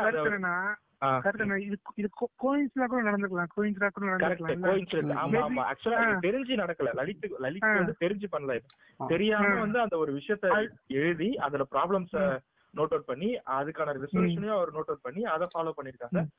சோ அவங்களோட ஸ்டேட்டஸ் வந்து இதுவா இருக்கு, அப்படிதான் நான் பிலீவ் பண்றேன். ஓகேங்களா? சோ இப்போ திடீர்னு பாக்குறவங்க எப்படி தெரியும்னா, ஓகே அவரு நோட்ல எழுதுனதெல்லாம் நடந்து அவங்க பண்ணிருக்காங்க, பண்ணதுக்கு அப்புறம் உங்க ஸ்டேட்டஸ் நல்லா தானே இருக்கு அப்படின்னு கீரா புண்டெல்லாம் கிடையாது. ஓகேவா? அவருடைய கீரா லைட் தியாகமே எழுதுதான். நிறைய பேர் நம்புவாங்கல்ல, சோ சிங்கமேரி ஆளுங்க வந்து கண்டிப்பா நம்புவாங்க, எப்படின்னு சொல்லி கேள்வி கேட்பாங்க சிங்கமேரி ஆளுங்கெல்லாம். சோ அவங்களுக்காக நான் இதை சொல்றேன். ஓகேங்களா? அந்த டைரியில வந்து ரொம்ப ஸ்பெசிபிக்கா இருக்குங்க, எந்த ஒரு கேள்வியும் கேட்காம அதை நம்பணும். நீங்க யாரும் எந்த ரொம்ப இம்பார்ட்டன்ட் விஷயம்னா ரொம்ப ஸ்ட்ரிக்டா இருந்திருக்காரு, எந்த ஒரு கேள்விக்கும் இருக்கவே கூடாது இந்த குடும்பத்துல. அதாவது இவர் என்ன மீன் பண்றாருன்னா, அவங்க அப்பா மூலியமா இவர் இந்த குடும்பத்தை வழிநடத்தாருன்னு சொல்றாங்க. ஆனா அவங்க அப்பாவே அந்த மாதிரி ஸ்ட்ரிக்டா இல்லைன்னு தான் சொல்றாங்க அந்த டாக்குமெண்ட்ல. அவங்க ரொம்ப ரெகுலரான ரொம்ப நல்லவர் சொல்றாங்க. ஆனா அவர் இந்த டைரியில எழுதுதுன்னா ரொம்பவே நீங்க எந்த ஒரு கேள்வி கேட்கவே கூடாது, எந்த ஒரு என்டர்டைன்மெண்ட்டும் இந்த குடும்பத்துக்கு இருக்கவே கூடாது. நீங்க வெறும் அந்த ஃபெஸ்டிவல் நடக்கும்ல, இந்த கல்யாணம், இந்த ஹோலி, அந்த மாதிரி இதுல மட்டும்தான் நீங்க சந்தோஷமா இருக்கணும். மற்றபடி இந்த எந்த ஒரு இதுவும் கேளிக்கை இருக்கவே கூடாது. பெரியவங்களுக்கு நான் இது இம்பார்ட்டன்ட் கொடுக்கணும். அந்த தீனா அந்த இவங்க இருக்காங்க, புவனேஸ்வரோட வயசு இருப்பாங்க, அவங்க பேரு வந்து சரிதா. அவங்களுக்கு வந்து என்னன்னா ஒரு இதுவாக கொடுத்தாங்க. அந்த சவிதாவும் டீனாவும் கிச்சனை பாத்துக்கணும், கிச்சனை தான் பாத்துக்கணும், ஃபுல் அண்ட் ஃபுல் கிச்சன்ல இருக்கணும். அவங்க கிச்சனை பாத்துக்கணும், பெரியவருக்கு நமஸ்காரம் மரியாதை பண்ணணும், பெரிய விதமான இது. அதுவும் அந்த சவிதாங்கிறவங்க வந்து ரொம்பவே ஒரு செல்ஃப்லெஸ் ஒரு ஒரு தன்னையே இது ஒரு இல்லாத ஒரு ஆள் தான் அவங்க. நார்மலாவே அவங்க அவங்கள கேர் பண்ணிக்க மாட்டாங்க, ஃபேமிலி தான் சொல்லிட்டு இருக்கிற ஒரு ஆளு. அப்படிப்பட்ட ஆளு கிச்சன்லயே தான் இருக்கணும், எந்த வித இதுவும் இருக்கவே கூடாதுன்ற முதற்கொண்டு அந்த டைரியில எழுதியிருக்காங்க. ஓகே, முழுக்க முழுக்க அடக்க முடியாது நான் சொல்லுவேன், நீ சொல்லுங்க. ஓகேங்களா? ஸோ இந்த ஒரு விஷயம் நடக்குது, நடந்துகிட்டே இருக்கு. ஸோ அதை பிலீவ் பண்றாங்க ஃபேமிலி ஸ்டேட்டஸ் இதுவாவது எல்லாரும் பிளைண்டா நம்ப ஆரம்பிச்சுட்டாங்க. அவரை நம்ப ஆரம்பிச்சுட்டு ஸோ இந்த அந்த இந்த பொண்ணோட கல்யாணம் அந்த என்கேஜ்மெண்ட்டும் வந்து அவரு ஐ மீன் இந்த ஒரு இதுல பாருங்க, இந்த ஸ்டேட்ல இருக்கிறவங்கள பாருங்க, இந்த கேஸ்ட்ல இருக்கிறவங்க அதெல்லாம் நோட் பண்ணிருக்காங்க, இந்த இதுல இருக்க பாருங்க அப்படின்னு சொல்லி அதையும் ஃபாலோ பண்றாங்க. நல்ல நல்ல ஒரு வரன் வருது, அந்த பொண்ணுக்கு என்கேஜ்மெண்ட் பண்றாங்க, எல்லாம் நடக்குது. ஸோ அவரு அதான் திரும்ப அடிக்கடி அந்த தூங்குற இது வந்து அப்படியே இருந்திருக்கு அவருக்கு. ஸோ அது ஆக்சுவலா ஏதோ நடுவில் ஏதோ ஒரு ஹெல்த் இஷ்யூ வந்ததால டாக்டர் கிட்ட போயிருக்காங்க. ஸோ டாக்டர் சஜஸ்ட் பண்ண விஷயம் என்னன்னா சைக்காட்டிஸ்ட் அவர் பார்க்கணும் அப்படின்ற மாதிரி சஜஸ்ட் பண்ணிருக்காங்க. ஆனா ஃபேமிலி மெம்பர்ஸ் என்ன பண்ணிருக்காங்க, ஓகே பைத்தியக்காரங்க தானே சைக்காட்டிஸ்ட்னே பைத்தியக்காரங்க தானே பாப்பாங்கன்ற மாதிரி ஒரு இதனால இவர் நல்லா தானே இருக்காரு, இவரு எது கூட்டு போனா இருக்கு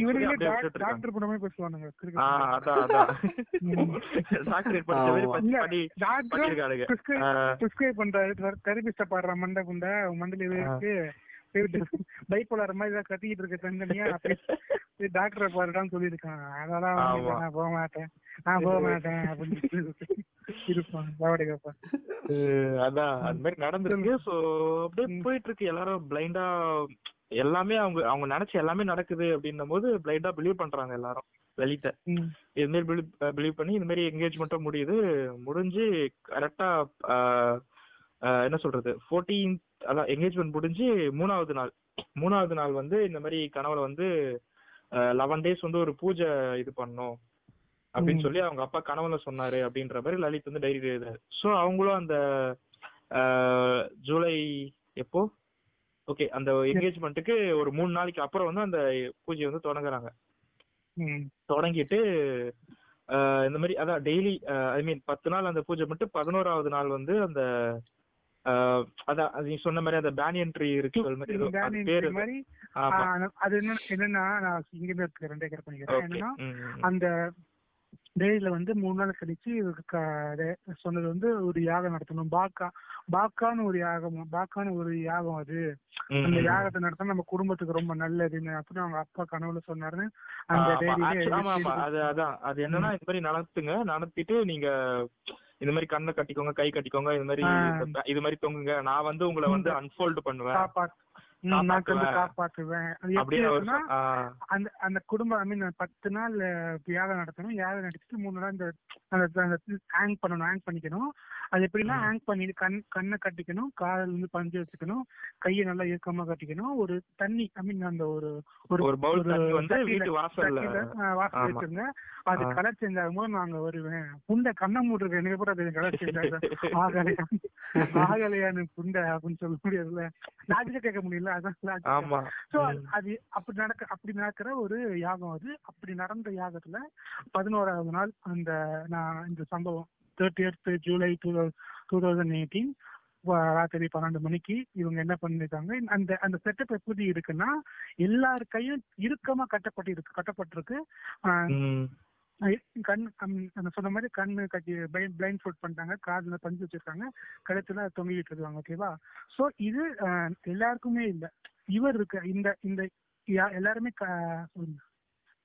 ஆமா ரைட்டா கட்டப்பட்டிருக்கு. நமக்கு ஒரு கேள்வி வரும், எல்லாருக்குமே கட்டப்பட்டிருக்கு, அப்ப யாராவது ஒருத்தர் இருக்கணும்ல அந்த சம்பவத்துல, 3வது மனுஷன் கட்ட முடியும், எல்லாரும் எப்படி ரைட்டா கட்ட முடியும் அப்படின்னு சொல்லிட்டு நமக்கு ஒரு கேள்வி வரும்ல. அந்த கேள்வி நிறைவேறத தான் இவங்க இருக்காங்களா டீனா பிளஸ் அவங்க ஹஸ்பண்ட் லலித், இந்த 2 பேரோட கை வந்து அவ்வளவு இறுக்கமா கட்டப்படல. சோ அவங்க என்ன நடந்திருக்குன்னா அந்த குடும்பத்துல இருக்க 11 பேருக்கும் 11 பேர் 2 பேருக்குன்னா 9 பேருக்கும் இவங்களே கழுத்தை தூக்கு மாத்திட்டு கண்ணை பேண்ட் ஃபோர்ட் பண்ணிட்டு கார்ல பஞ்சு வச்சு இறுக்கமா லலித்தும் அவங்க வாய்ஸ் டீனாவும் கட்டுறாங்க, கையை கட்டுறாங்க, ரொம்ப ஸ்ட்ராங்கா கட்டி வைக்கிறாங்க. இதுல என்ன ஒரு கொடுமையான விஷயம்னா அவங்களோட பசிய பையன் சிவன் சொல்லிட்டு அவனுக்கு 13 வயசு சாகும்போது அவனுக்கும் இதை பண்ணிருக்காங்க. தெரியாதுன்ற மாதிரிதான் எனக்கு அது போட்டு. ஏன்னா அந்த பையனோட கை மட்டும் செம டைட்டா கட்டி வச்சிருக்காங்க. மேபி பயங்கரமா ஏதோ அடம் பிடிச்சிருக்கான்ற மாதிரிதான் போட்டே ஆகுதாங்க அந்த இடத்துல. அவன் கைதான் பயங்கர டைட்டா கட்டப்பட்டு. இன்னொரு கஷ்மீர் என்னன்னா அந்த புவனேஷன் சொல்றோம்ல தமிழ்நாடு பையன் இருக்காருல்ல, அவரு வந்து கைய வந்து ரொம்ப ஸ்ட்ரகிள் பண்ணிருக்காரு. கை நம்ம ஸ்ட்ரகிள் பண்ண ஒரு இது வரும் தெரியுமா, மார்க் வரும்ல, அந்த மார்க் வந்திருக்கா இந்த இதுல அந்த பாடியில. சோ இது ஒரு விஷயம். யாரு இவங்க டீனாவும் நினைக்கணும்னா மொத்த ஃபேமிலி மெம்பருக்கும் கட்டி விட்டு ஹேங் பண்ணிருக்காங்க. ஹேங் பண்ணிட்டு லலித்துக்கு வந்து டீனா கட்டுறாங்க, அப்புறம் டீனாக்கு வந்து லலித்து கட்டுறாரு. ஸோ இந்த மாதிரி கட்டி முடிச்சுட்டு ஹேங் பண்ணிருக்காங்க. ஹேங் பண்ணி நான் வருவேன்னு சொல்லிட்டு யாருமே வராம அவங்க இறந்து போயிட்டாங்க. ஓகேவா, அந்த டைரியில எழுதினா நீங்க இது மாதிரி பண்ணுங்க, நான் வந்து உங்களை அன்டை பண்ணுவேன் அப்படின்ற மாதிரி இருக்கு. ஆனா அந்த மாதிரி எதுவும் நடக்கல, அவ்வளவுதான். தூக்கு போட்டு தூக்கு போட்டாங்க. அவங்க அப்பா வந்து கீழே இறங்கி கேமரா தாங்க பிராங்க் பண்றான் அப்படின்னு சொல்லிட்டு போயிட்டாரு. ஓகேவா, சோ இதான் நடந்தது, இந்த கொலை நடந்திருக்கு. இதுக்கப்புறம் ஒரு விஷயம் ஹைலைட் பண்ணணும்னு நினைச்சேன், என்ன பண்ண மறந்து. ஓகே, இது எப்படி இதை எப்படி போலீஸ் இது க்ளோஸ் பண்றாங்கன்னா, இது வந்து ஒரு ஆக்சிடென்டல். ஆக்சுவலா இது மர்டரும் இல்ல, சூசைடும் இல்ல, இது ஆக்சிடென்டல். இது அவங்களோட கன்சென்ட், அவங்களோட கன்சென்டோட நடந்திருக்கு, எல்லாரோட கன்சென்டோட நடந்திருக்கு அப்படின்ற ஒரு இதுக்கு வராங்க, ஒரு முடிவுக்கு வராங்க. ஏன்னா இது ஒரு முக்கியமான விஷயம் பிளே பண்ணது என்னன்னா, அந்த வீட்டோட சிசிடிவி கேமரா. அது சிசிடிவி கேமராவை எக்ஸாமின் பண்ணும்போது அதுக்கு 4 நாளுக்கு முன்னாடி புதுசா 4 சேர் வாங்கிருக்காங்க. புதுசா 4 நல்லா நோட் பண்ணு, எந்த சேர் அதே மாதிரி அந்த கையை கட்டிறதுக்கான அந்த வயர் கை இதெல்லாம் வந்து அந்த பிளைவுட் ஷாப் பக்கத்துல இருக்க பிளைவுட் ஷாப்ல இருந்து அந்த சிவமன்றவ வந்து எடுத்துட்டு வரான் அவங்களோட பையன். சின்ன பையன் அந்த இவங்க கையில கட்டப்போ இறுக்கமா கட்டப்பட்டிருக்க அந்த கயிறு சிவம்ங்கிறவன் அந்த இதுல இருந்து எடுத்துட்டு போறான். சோ இவங்க எல்லாருக்குமே, அந்த மொத்த ஃபேமிலி மெம்பருக்குமே தெரிஞ்சிருக்கு இப்படி ஒரு சம்பவம் நடக்க போகுது, இது நடக்க போகுதுன்னு சொல்லிட்டு. ஆனா அவங்க ஜஸ்ட் டூஸ்டே மேன் அப்படின்ற மாதிரி ரொம்ப நார்மலா இருந்திருக்காங்க அவங்க. நமக்கு எப்படி இருக்கும் ஒரு விஷயங்க, இப்ப நான் உன்னை கொல்ல போறேன் ப்ரோ, இன்னைக்கு எல்லாரும் தூக்க மாட்டிக்கலாம் அப்படின்னு சொல்லிட்டு யாராவது ஃபேமிலி முடிச்சோம்னா பைத்தியக்கார புண்டை போட சொல்லணும்னா அவங்க ரொம்ப ஜாலியா எடுத்துக்கிறாங்க. அப்படியா, அப்படியே தூக்க மாட்டிக்கலாமே அப்படின்னு சொல்லிட்டு ரொம்ப ஜாலியா எடுத்துக்கிறாங்க. அவங்க இறந்துட்டாங்க. அதுவும் அது பழங்காலத்துல நடக்கல, ஒரு 20-40 வருஷம் முன்னாடி நடக்கல, ஜஸ்ட் ஒரு 4 இயர்ஸ் முன்னாடி தான் நடக்கும். 2018 நடந்திருக்கு. சோ இருக்கானு பாத்துக்கோங்க. எந்த ஒரு நமக்கு எல்லாருக்கும் ஒரு கேள்வி வரும்ல, எனக்கு மாஸ்டர்ஸ் பண்றாங்க அந்த பிரியங்காங்கிறவங்க, இவங்க இந்த 3rd ஜெனரேஷன் இருக்கு தெரியுமா, 3rd ஜெனரேஷன் இருக்காங்கல்ல, அவங்க எல்லாருக்குமே ஒரு நம்ம நார்மலா கொஸ்டின் பண்ணுவோம்ல, எல்லாத்தையும் கொஸ்டின் பண்ணுவோம். ஏன் பண்றீங்க, எதுக்கு பண்ணணும், நம்ம எதுக்கு பண்ணணும் இதுன்னு சொல்லிட்டு. சோ அந்த கொஸ்டின் அந்த கொஸ்டின் அவங்களுக்கு வராமே வச்சுட்டாங்க பாருங்க. அந்த எப்பவுமே சொல்லுவாங்கல்ல, ஒரு மேஜிக் பண்றேன்னு சொன்னா ஃபர்ஸ்ட் என்ன பண்ணுவான், ஒரு மிராக்கல் நடத்திடுவான். நடத்திட்டானா இவன் பண்றது எல்லாமே மிராக்கல் தான் போறாருன்னு சொல்லிட்டு பிளைண்டா அவங்க நம்ப ஆரம்பிச்சு. இங்க இவர் எப்படி பேசாம வந்துட்டு ஒரு கட்டத்துல பேசினாரு, அதுதான் அந்த மிராக்கல். அவர் சொல்றத ஃபாலோ பண்ணும்போது எல்லாமே கரெக்டா வந்துச்சு, எல்லாமே கரெக்டா வந்துச்சு. அது தற்செயலா நடந்ததுதான். அது ஆக்சுவலா அது ப்ராப்ளம் என்ன எழுதிட்டாரு, அதுக்கு ரெசல்யூஷன் எழுதிட்டாரு, அதை ஃபாலோ பண்ணாங்க, கரெக்டா இருக்காங்க, இதான் கரெக்டா இருக்கு. ஆனா இவர் சொன்னாரு, அதனால இது நடந்துச்சு, இது மாந்திரிகம் இல்ல, இது சைக்காலஜி புண்டடா. ஆமா அவ்வளவுதான், வேற ஒண்ணும் இல்ல.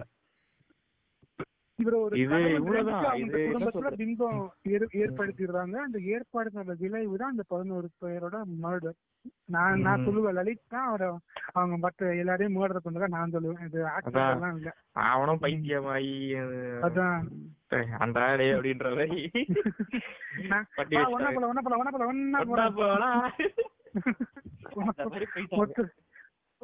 ஓகே. இது வந்து இதான் அப்படிதான் இறந்து போறாங்க. இதுக்கு ஏன் இந்த அவங்க எப்பயோ பண்ணிருக்கலாம் இந்த விஷயத்த, ஏன் இப்ப பண்ணிருக்காங்க, இந்த டைம்ல ஏன் பண்ணாங்கன்ற ஒரு விஷயத்துல அந்த டாக்குமெண்ட்ரி என்ன சொல்லுதுன்னா, அவங்க இந்த மாதிரி அவங்களுக்கு ஒரு கல்யாணம் நிச்சயதார்த்தம் நடந்திருக்கு. ஓகேவா, சோ இந்த வீட்டை விட்டு ஒரு பொண்ணு வெளியே போகும்போது ஒரு மருமகன்றால இந்த வீட்டுக்குள்ள வர போறான் ஒரு நியூ மெம்பர். அவன் எப்படி அவனுக்கு கொஞ்சம் மூலன்னு மந்திரம் தான் மூலன்னு கொஞ்சம் இருக்கும்ல, அவன் யோசிப்பான்ல, ஏன் என்னடா இதெல்லாம் பண்ணிட்டு இதெல்லாம் தப்புடா இதெல்லாம் சொல்லி யோசிப்பான்ல. ஸோ அதனாலதான் ஒரு இவங்க இந்த இந்த சம்பவத்தை நிகழ்த்திருக்காங்கன்னு சொல்லிட்டு ஒரு தியரி ஒன்று சொல்றாங்க. ஸோ ஒரு ஒரு அன்னைக்கு இப்ப ஒண்ணு இல்லைங்க, ஒரு நீங்க வீட்டுல இருந்து பொண்ணு எடுக்கிறீங்க, பொண்ணு எடுக்கும்போது நாங்க போன வாரம் தான் தூக்கு மாட்டிட்டு இருந்தாங்க பிளான் பண்ணுவோம் அப்படின்னு சொல்லிட்டு ஒரு பொண்ணு சொல்லிச்சுன்னா என்ன பண்ணுவீங்க? இது போலீஸை கால் பண்ண சொல்ல மாட்டான். சோ அந்த மாதிரி ஒரு அந்த அவர் பண்ண எல்லாமே வெளியே வந்துருமோன்னு சொல்லிட்டு ஒரு பயத்திலயோ இல்ல ஏதோ ஒரு சைக்காலஜி ப்ராப்ளத்திலயோ அவரு இந்த ஒரு விஷயத்த நிகழ்த்தியிருக்காரு. 11 பேர் இறந்துட்டாங்க அந்த குடும்பத்தை சேர்ந்த மாஸ் சூசைட் 2018 நடந்திருக்கு டெல்லியில. சூப்பரா சொன்னீங்க, சூப்பரா சொன்னீங்க ஜோரோ கதையா. ஒரு உண்மையான ஒரு டீல் சொன்னோன்னு எனக்கு சூப்பரா இருந்துச்சு.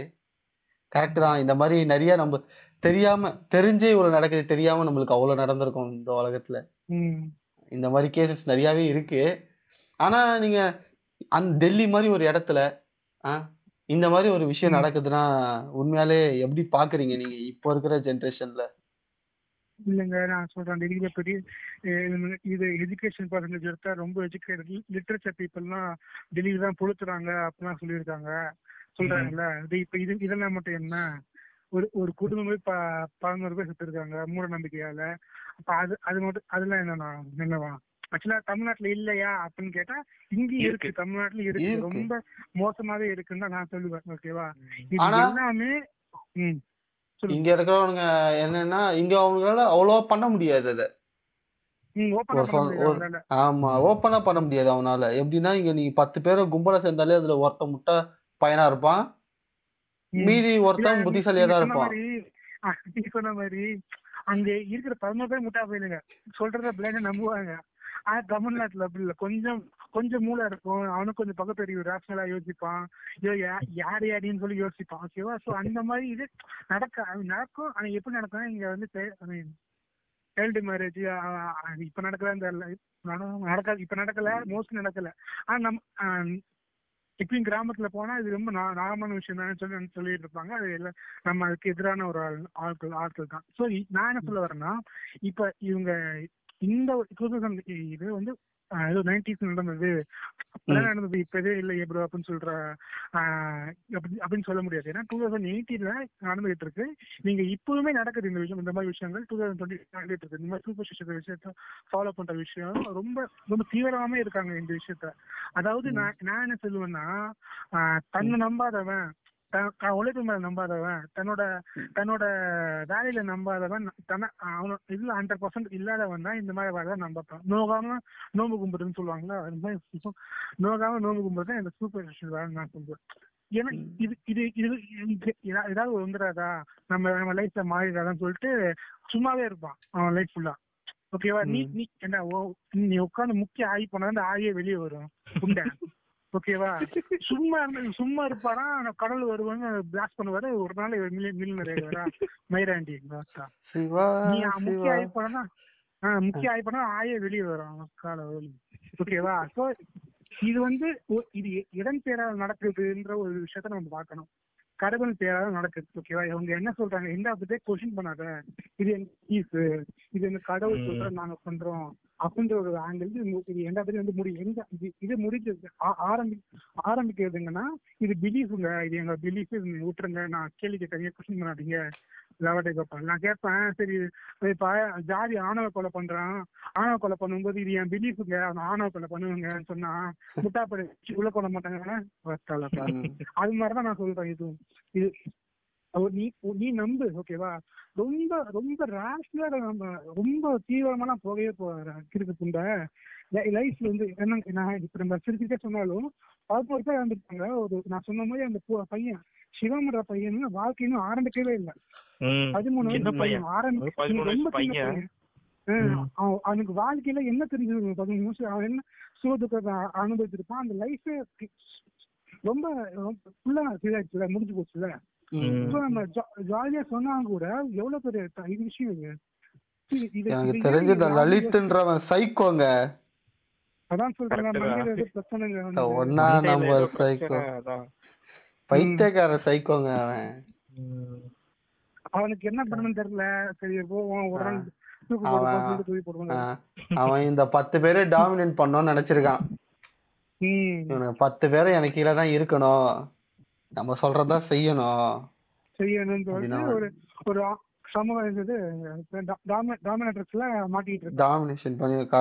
பண்ணிருக்கான். ஒரு ஆள் நம்ம விட்டு போறாங்கன்னு தெரிஞ்ச உடனே சரி எல்லாரும் செத்துடுவோம், மொத்த பேரும் செத்துடலாம். இதுல ரொம்ப ஸ்டேஞ்சா இருக்கிறது வந்து அது ஆக்சுவலா அந்த டாக்குமெண்ட்ல கோயின்சிடென்ட் தான் சொல்லிருக்காங்க. ஸ்டேஞ்சா இருக்கிறது வந்து அந்த 2007ல இருந்து 2018 வரைக்கும் அந்த 11 இயர்ஸ் ஃபேமிலி 11 மெம்பர்ஸ் அந்த வீட்டுல இருக்கிற 7 வெண்ட் இருக்கு, 7 ஜன்னல் வந்து 11 ஜன்னல் இருக்கு. அவங்க வீட்டுல இருக்கிற ஏதோ ஒரு சேர் அந்த கம்பி எல்லாத்துலயுமே அந்த இது எப்படி தெரியுமாங்க இருக்கு, இது எப்படி தெரியுமாங்க இருக்கு. எஸ்டிஆர்ன்னு ஏதாச்சும் ஒரு சம்பவம் நடந்தாலே நயன் நயன் நயன் நயன் எடுத்துட்டு வருவானுங்களா, அந்த மாதிரி இருக்குதுங்க நீங்க சொல்றது. நீங்க சொல்றது அப்படிதாங்க இருக்கு.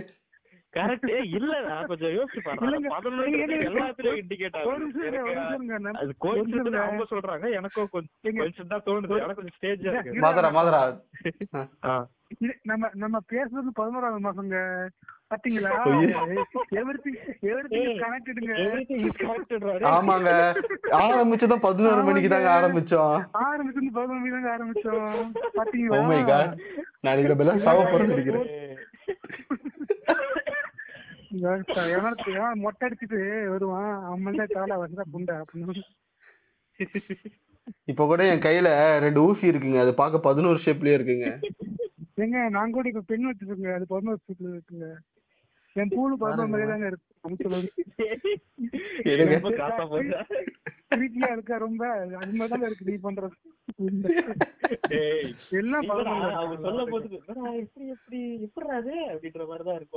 இல்லங்க. ஆனா இந்த இந்த மீடியாக்காரங்க கிட்ட ஒண்ணு கிடைச்சா போதங்க, இந்த மாதிரி தாங்க பண்ணுவானுங்க.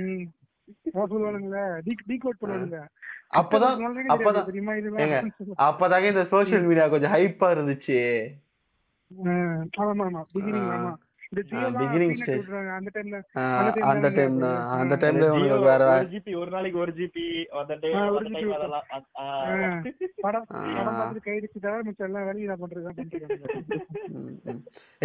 நம்ம ஏதாச்சும் ஒரு கருத்து வச்சு அதுல எதிர்கருத்து வைக்கிற சாசிக்கு அமைதியா இருக்காரு. சாசிக்கே சொல்லுங்க, நீங்க எதுனா நினைக்கிறீங்க? சூப்பர் ஸ்டிஷன் நினைக்கிறீங்களா இல்ல பைத்தியகாரத்தனம் நினைக்கிறீங்களா? பைத்தியகாரத்தனம் தான் ப்ரோ. சூப்பர் ஸ்டிஷன்லாம் கிடையாது. அவன் வந்து ஒரு சைக்கோ. இப்போ சைக்கோ நார்மலாவே என்ன பண்ணணும்னு நினைப்பான், டாமினன்ஸ் பண்ணணும்னு நினைப்பான் நம்ம எதிரில் இருக்கிறவங்க வந்து. அந்த மாதிரி தான் நடந்திருக்கு இந்த கேஸ்ல. இந்த மாதிரிலாம் இந்த அதுவும் இந்த காலத்துல நடக்கிறதா ரொம்ப ஆச்சரியமா இருக்கு. சைக்கோங்க இருக்கிறாங்க. நான் சைக்கோ இருக்கிறத நான் எதுவுமே சொல்லல. சைக்கோ எல்லா காலத்துலயுமே இருக்க போறான். இந்த காலத்துல மாதரா இல்லாத மாதிரியா அந்த மாதிரி இருக்கதான் செய்வானுங்க சைக்கோ. ஆனா அவனுக்கு சுத்தி இருக்கிறவனும் அந்த சைக்கோ சொல்றது ஒருத்த சொல்றத கேக்குறானுங்களே. அதுவும் இல்லங்க ஒருத்தன் இன்னைக்கு நைட் எல்லாம் தூக்கு மாட்டிக்கலாம்னு சொல்லிட்டா, தூக்கு மாட்டேன்னு சொன்னா அவனை பிடிச்சி உள்ள போடாம சரின்னு சொன்னா, அப்ப அவன் எந்த அளவுக்கு அவன் உள்ள பூந்துருக்கான்னு மைண்ட் செட்டை மேனிபுலேட் பண்ணிருக்கான்னு பாருங்க. புரியுதா? அவன் சொல்றது கரெக்டா தப்பான்னு ஒரு ஸ்டேட்டுக்கே அவங்க வரது இல்ல. நீ சொல்றத ஃபாலோ பண்ணுறான் அந்த ஸ்டேட்டுக்கு தான் அவங்க வந்திருக்கானுங்க. அவன் பண்றது கரெக்டா தப்பான். ஏன்னா இத்தனைக்கும் அந்த வீடியோஸ்லாம் அந்த இதுல இருக்குங்க, டாக்குமெண்ட்ல இருக்கு. எல்லாம் சந்தோஷமா இருக்காங்க, சிரிச்சு சந்தோஷமா டான்ஸ் ஆடுறாங்க. என்னால நம்பவே முடியலங்க. அதுதான் அந்த ஃபங்க்ஷன்ல தானங்க, அந்த பிரியங்காவோட ஃபங்க்ஷன்ல எல்லாம் ஜாலியா டான்ஸ் ஆடிட்டு இருக்காங்க, போட்டோ எடுத்துட்டு இருக்காங்க. இப்படி பிற்பட்ட ஒரு ஃபேமிலியா நடக்கும். இன்னும் பார்த்தா லலித் எல்லாம் டான்ஸ் ஆடுறாரு, பாக்க சைக்கோ மாதிரியே இல்ல, ஏதோ சாதாரண ஒரு ஆளு. அதான் அதுவும் எனக்கு அது கூட ஆச்சரியம் இல்லைங்க. எனக்கு எதுவுமே ஆச்சரியம் இல்லை. ஓகே, ஃபேமிலிக்குள்ள நடக்கிறது அவங்க அப்படிதான் இருந்துப்பாங்க. ஓகே, அவங்க ஃபேமிலிக்குள்ள அது ஒரு நார்மல் லைஃபுங்க. ஓகே, வெளியே இருக்கவங்க யாருக்குமே அவங்களோட நெய்பர்ஸ், அவங்களோட கொஞ்சம் தூரத்தை சொந்தக்காரனுங்க யாருக்குமே அது அது அது தெரியவே இல்லை. பாருங்களேன், அவங்க இப்ப கூட சொல்லுங்களேன், லலித்ன்றது ஒரு நல்லவரு. இப்ப கூட அவங்க நெய்பர்ஸ் அதான் சொல்றாங்க, அவங்க ஃபேமிலியில இப்படி இருக்கிறாங்க அப்படித்தானே அவங்க பக்கத்துல இருக்கிறவங்க எல்லாம் இப்ப நம்பிக்கிட்டு இருக்காங்க. அதான் டாமினன்ஸ் பண்ணி வச்சிருக்கான், வெளில எதுவுமே தெரியாத மாதிரி. அதான் ஃபேக்ட். ஆகும் வேற எதுவும் இல்லை. இப்ப நார்மலாவே நார்த் இந்தியால எப்படின்னா இப்ப பொம்பளை எங்கெல்லாம் வந்து வெளில விட மாட்டாங்க அவ்வளவு சீக்கிரமா. உங்களுக்கு அந்த எக்ஸ்பீரியன்ஸ் இருக்குல்ல, நீங்க சொல்லுங்க. இது கண்டிப்பா நடந்திருக்க கூடிய இதுதானா? ஏன்னா ஒருத்தன் கேள்வி கேட்கவே மாட்டானாங்க. இவ்வளவு விஷயம் நடக்குது சொன்னா கேள்வி கேட்க மாட்டாங்கல்ல. நார்மலா இப்ப எங்க ஊரை பத்தியே சொல்றேன் நானு. இப்ப நீங்க வீட்டுக்குள்ள வந்து பொம்பளை பசங்க இருக்காங்கன்னு வச்சுங்களேன், சாப்பாடு செய்யணும், வேலை பார்க்கணும், வீட்டு வேலை எல்லாம் பார்க்கணும், வெளியே வரவே மாட்டாங்க. இப்ப நார்மலா நம்ம வந்து இப்ப வீட்டுக்குள்ளேயே இருக்கன்னு வச்சுக்கீங்க, நீ சும்மா ஒரு நாள் வீட்டுக்குள்ள இருக்க ஒரு 5 நிமிஷமாவது காத்து வாங்க வெளில வருவேன். அவங்களால அது கூட பண்ண முடியாது. எப்பவுமே இந்த ஒரு மாதிரி இந்த மேல இந்த இதெல்லாம் போத்திக்கிட்டு பெரியவங்களாம் வந்தா கண்ணை கூட நிமிந்து பார்க்க கூடாது. அந்த மாதிரி லேடிஸ் ஃபீமேல்ஸ் எல்லாம் வந்து அந்த மாதிரி படுத்துவாங்க. அந்த மாதிரி இருக்கிற சோரா எனக்கு என்ன ஞாபகம் வருதுன்னா, இந்த இங்கிலீஷ்காரன் படத்துல வரவங்கள ஒருத்தன் இந்த காதல் படத்துல கூட வில்லனா வருவானு தண்டபாணி அவன் சொல்றது என்ன பண்ணணும், புருஷனுக்கு சுடு தண்ணி வைக்கணும், மத்தியானம் சூப் வைக்கணும், ராத்திரி ஃபுல்லா கயிறு படுக்கணும். இல்ல கேக்குறது இல்ல. எனக்கு பொதுவாகவே ஒரு ஆதங்கம் இருக்குங்க இந்த டாமினேஷன் பத்தி, மேல் டாமினேஷன் பத்தி பேசும்போது ஒரு ஆதங்கம் இருக்கதான் செய்யும். பட் நீங்க சொன்ன மாதிரி இவர் சொன்னாரு மேல் டாமினேஷன் கிடையாது.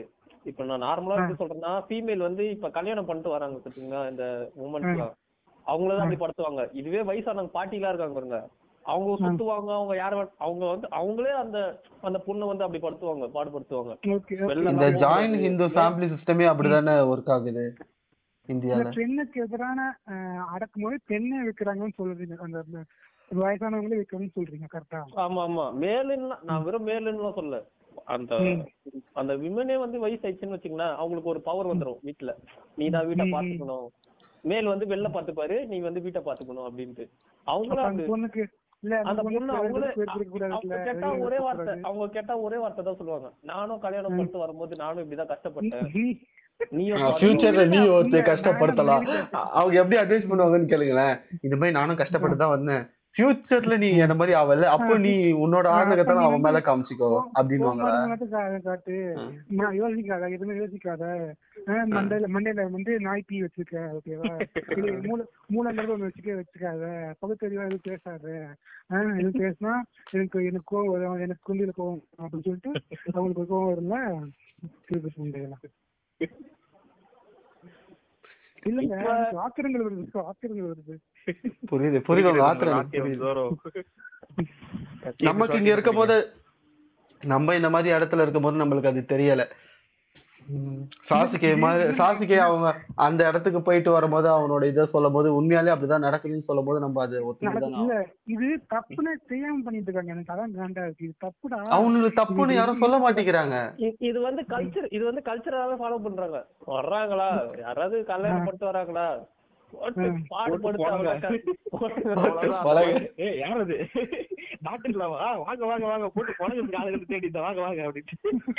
மாதிரிதான் இருக்கு. அதே மாதிரி ரொம்ப பாடுபடுத்துவாங்க. சாப்பிட கூட அவங்களுக்கு வந்து சான்ஸ் கிடைக்காது. இப்ப கெஸ்ட் வருவாங்க, யாராவது ஒருத்தர் இப்ப உங்க வீட்டுக்கு கெஸ்ட் வராங்கன்னு வச்சுங்களேன், மிஞ்சி போனா நீங்க என்ன பண்ணுவீங்க, ஒரு டீ போட்டு தருவீங்களா? அவ்வளவுதான். கெஸ்ட் வருவாங்க, அவ்வளவுதான், ஒரு கொஞ்சம் நிமிஷம் பேசுவாங்க, அவ்வளவுதான். கெஸ்ட் வருவாங்க, வந்து உக்காருவாங்க, காலையில உக்காருவாங்க, டீ போட்டு தந்துடணும். அப்படி உக்காந்துனே மதியானம் வரைக்கும் ஆயிடும். அப்படியே சாப்பாடு சாப்பிட்டுருவாங்க. அப்படியே ஒரு 3 மணி ஆயிடும், திரும்ப டீ குடிப்பாங்க. அப்படியே ஒரு சாயந்தரம் திரும்ப சாப்பிடுவாங்க. அங்கெல்லாம் 8 மணிக்கு எல்லாம் தூங்கிடுவாங்க நைட்டு. அந்த மாதிரி இது சாப்பிடுவாங்க. கெஸ்டியா ஒரு நாளைக்கு மேல இருக்க கூடாது. அது இல்லாம அதான் இப்ப அவங்க சாப்பாடு செஞ்சு இவங்க என்ன கேக்குறாங்களோ செஞ்சு தரணும். அந்த மாதிரி ஒரு அது மாதிரியா? அது வர என்ன இல்ல, நாய என்ன போறா திண்டு போட குண்டை சொல்லக்கூடாது. அந்த மாதிரி யாரும் பண்ண முடியும். அது இல்லாம என்ன ஆகும்னா, இப்ப எல்லாருமே சாப்பிட்டதுக்கு லேடிஸ் வந்து அந்த கல்யாணம் பண்ண இப்ப வந்திருக்காங்களே, அவங்கதான் கடைசியில சாப்பிடணும். அந்த மாதிரி எல்லாம் இருக்கும். புருஷன் சாப்பிடற வரைக்கும், உன் புருஷன் வந்து சாப்பிடற வரைக்கும் நீ அவர் சாப்பிட்டதுக்கு அடுத்ததான் நீ சாப்பிடணும். அந்த மாதிரி எல்லாம் இருக்கும்.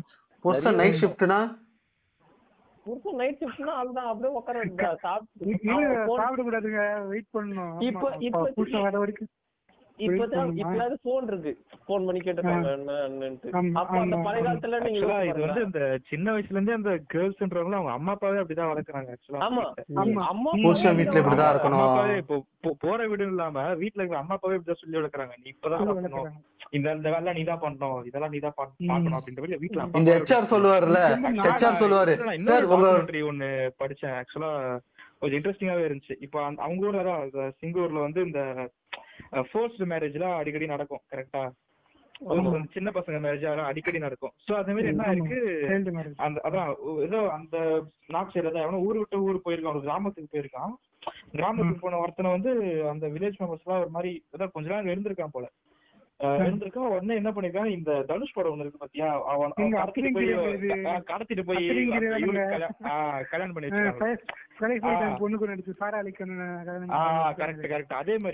நடந்திருக்கு. நிஜமாவே ஒரு இன்சிடென்ட் நடந்திருக்கு.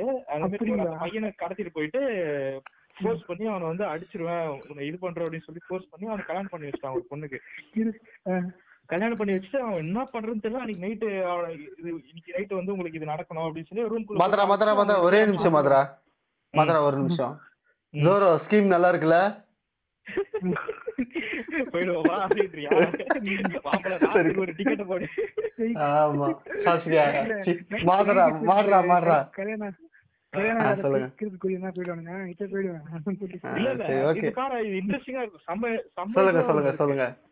என்ன நடக்குதுன்னா போயிடுறான்.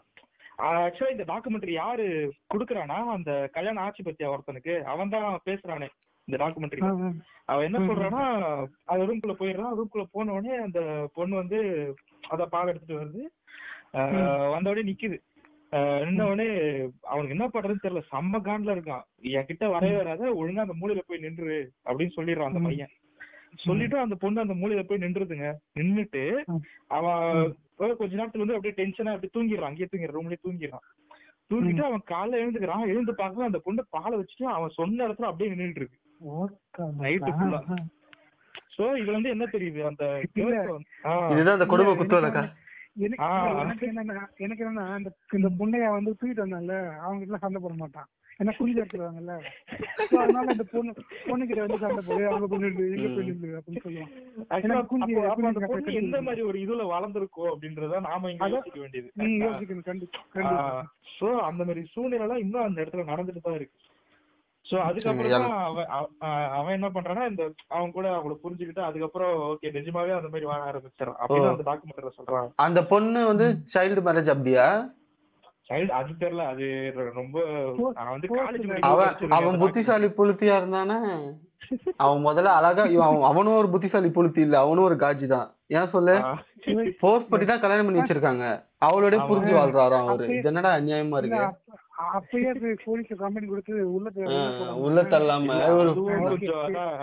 அவனும் ஒரு கிராமத்து சைடு அப்படின்றதால அவனும் ஒரு சொல்லி பாப்பாங்கல்ல, ஒரு ட்ரெடிஷன் வைஸா அவனும் கொஞ்சம். நம்ம ஊர்ல எப்படி தெரியுங்க, கேட்டுருவான் என்னடா லாஜிக்.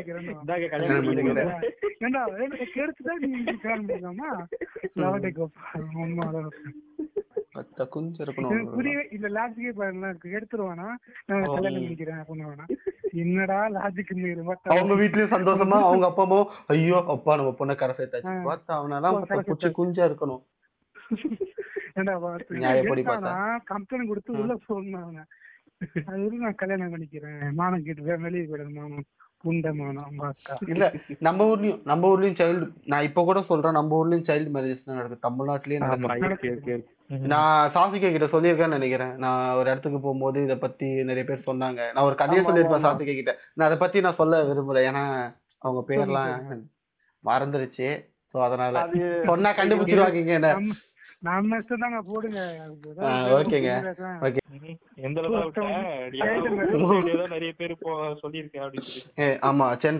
அந்த மாதிரிலாம் நிறைய நடக்குது.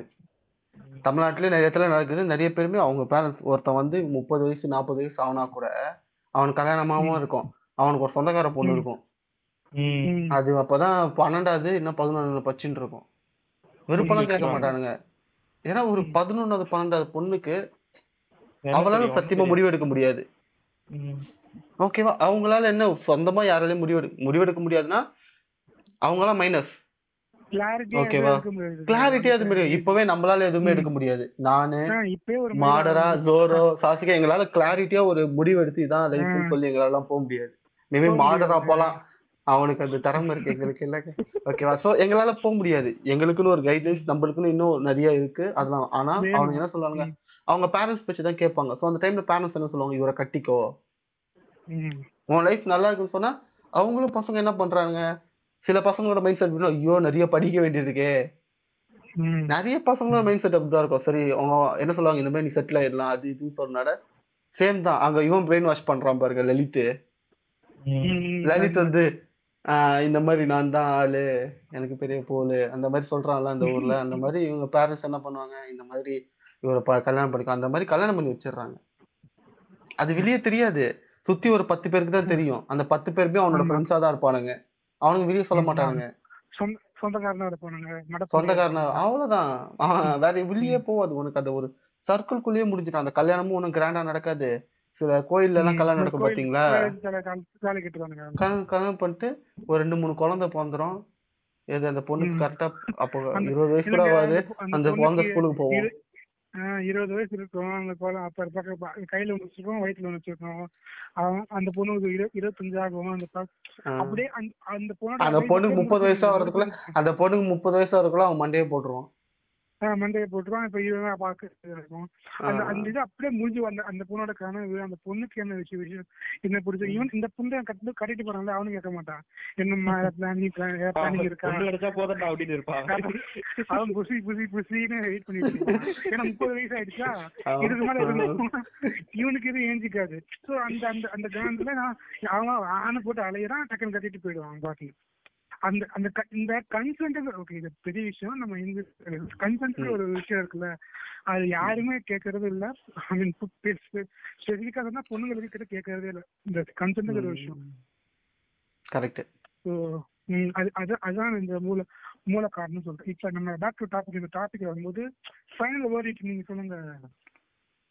ஓகே, உங்களோட ஃபைனல் ஓரிட்டுங்க. இந்த மாதிரி சேக்கோ பார்த்துன்னு இருக்காங்க. ஸோ உங்களுக்கு அந்த இது அந்த ஃபீல்டு தெரியும், அந்த நார்த் இந்தியன் சைடில் உங்களுக்கு தெரியும். ஸோ இந்த மாதிரி விஷயம் போகணுன்றது, இந்த மாதிரி சூப்பர் விஷயங்கள்லாம் எப்படி தவிர்க்கிறதுன்னு உங்களுக்கு சொல்லுங்க சொல்லுங்கள். நார்மலாக இருந்தாலும் பேசிக்காக சொல்கிற மாதிரி எஜுகேஷன் சிஸ்டம் வந்து கொட்டுன்னு வரணும், அவேர்னஸ் பண்ணணும். அவங்க 2 பேரும் படிச்சிருக்காங்க நல்லா. மாஸ்டர்ஸ் பண்ற ஒரு பொண்ணு மாஸ்டர்ஸ் பண்றதுக்கு இன்னொரு பொண்ணு நான் சொல்லுவேன், எங்க ஊர்ல என்னதான் மாஸ்டர் படிச்சிருந்தாலும் வளர்க்குற விதம் இருக்கும்ல. ஒண்ணு சின்ன வயசுல இருந்தே வளர்த்துருப்பாங்க, இப்படிதான் மேல் தான் டாமினன்ஸ் பண்ணுவாங்க, மேல் சொல்றதுதான் நீங்க கேட்கணும், அந்த மாதிரிதான் மைண்ட் செட்ல வளர்த்துட்டே வருவாங்க. இப்ப ஒரு 5 வருஷத்துக்கு முன்னாடி கூட ரீசெண்டா எங்க வீட்டு பக்கத்துல ஒரு பொண்ணை உயிரோட கொல்லிட்டாங்க. ஆமா, அதெல்லாம் நடந்திருக்கு. அதுக்கப்புறம் அது வந்து சூசைடுன்னு சொல்லிட்டாங்க. அது வந்து நான் டீடைலா இறங்க விரும்பல. இறங்குங்க, எனக்கு தெரியும்னா ப்ரோ, அது இன்னொரு டாபிக்ல பேசலாம். நான் சொல்றேன், அந்த மாதிரி இப்ப நீங்க என்னதான் படிச்சிருந்தாலும், இப்ப நார்மலா வந்து எல்லா பொண்ணுங்களும் இப்ப எங்க ஊர்ல வந்து ஸ்கூல்லாம் வந்துருச்சு, படிக்கிறாங்க, எல்லாமே பண்றாங்க. ஆனா வீட்டுல என்ன சொல்லி தராங்க அம்மா அப்பா, அதான் முக்கியம். இப்ப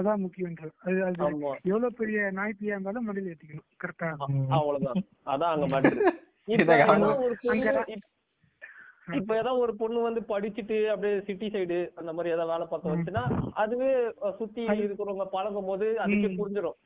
ஓகே ஓகே இப்படிதான் அப்படிதான்ட்டு. ஆனா வில்லேஜ்ல இருக்கிறவங்க எப்படின்னா கடைசிருக்கோம் 12th முடிப்பாங்க, அதான் வயசு கல்யாணம் பண்ணி வச்சிரு. என்னதான் உனக்கு வந்து சொல்லி கொடுத்து எஜுகேஷன் சிஸ்டம்ல படிச்சிருந்தாலும், ஓகே எங்க அம்மா அப்பா ஏதாவது சொல்லி கொடுத்துருக்காங்க, இப்படிதான் இருக்கும், நல்லா திங்க் பண்ற அந்த மண்ணிலேயே எடுத்துருவாங்க. கரெக்டா? ஆமா, சொந்தமா நீ யோசிக்கிறது, சொந்தமா நீ வந்து யோசிக்க மாட்டேன். மத்தவங்க என்ன சொல்றாங்களோ அதை வச்சுதான் வாழ்க்கை நினைச்சுன்னு வாழ்வாங்க. மட்டும் அவேர்னஸ் கொண்டு வரணும், அதான் முக்கியம். அதாவது பகுத்தறிவு பேசணும். நீங்களும் மனுஷங்க தான், நான் இல்ல. நாளைக்கு பின்ன உங்களுக்கும் கன்சென்ட் எல்லாம் முக்கியம், உங்க கன்சென்ட் முக்கியம். எவனாவது இப்படி உங்க மேல போஸ்ட் மேரேஜ் பண்ணா போலீஸ்ல கம்ப்ளைண்ட் கொடுத்தா உடிச்சு உள்ள போடுவாங்க. கொஞ்சம் ரிலீவ் ஆகலாம்னு சொல்லிட்டு ஒரு பகுதி ஒரு எஜுகேஷன். அது இல்லாம அந்த இடத்துல வந்து ரொம்ப பேசவும் முடியாது. இப்ப நீ வந்து இல்ல சார் எனக்கு இல்ல நான் இதுவா பேசுறேன்னு கேட்குறீங்க. ஒரு 10ஆவது 11ஆவது படிக்கிற பசங்களுக்கு எப்படி அது தோணும்? இல்ல எனக்கு அதான் ரொம்ப பெரிய டவுட். இல்லங்க நமக்கு தோணலங்க. இப்ப இல்லங்க நம்மள நான் அத சொல்லுங்க 10ஆவது 12ஆவதுல நம்ம எப்படி இருந்தா நீங்களே யோசிக்கல. சரி சரி ஓகே ஓகே. இல்ல எனக்கு அது இல்ல நான் அப்படி சொல்லல, அவங்க யோசிக்கிறது எல்லாம் சொல்ற கேட்டு நம்மளும் 10ஆவது 12ஆவதுல அப்படிதான் இருந்தோம். நீ அப்போ ஒரு பொண்ணு குத்தாடி கல்யாணம் பண்ணிக்க மாட்டியா சோரோ? பொய் சொல்லாத தூரம், பொய் சொல்லாத தூரம் உங்க வீட்டுல வந்து ஒரு பொண்ணு பாத்துட்டு இல்லங்க சொல்லுங்க இந்த மாதிரி. இல்ல இல்ல நான் கேக்குறேன் சோரோ, இந்த மாதிரி உங்களுக்கு ஒரு ஆள் இருக்கு ஓகேவா ஓகேவா, அந்த பொண்ணை வந்து உங்களுக்கே கல்யாணம் பண்ணி தராங்க அப்பவே, நீங்க என்ன சோரோ சொல்லுவீங்க? அப்பயே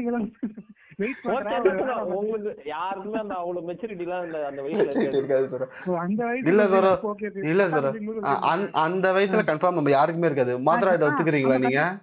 ஆமா பகுதியெல்லாம் இருக்க மாட்டேன். மாடரா ஒத்துக்கிறீங்களா நீங்க? அத என்ன ஒத்துக்கிறீங்களா? மாதரா மாதரா இன்ஸ்டாகிராம் நோண்டிட்டு இருக்காரு. இப்போ நீ ஒரு 10ஆவது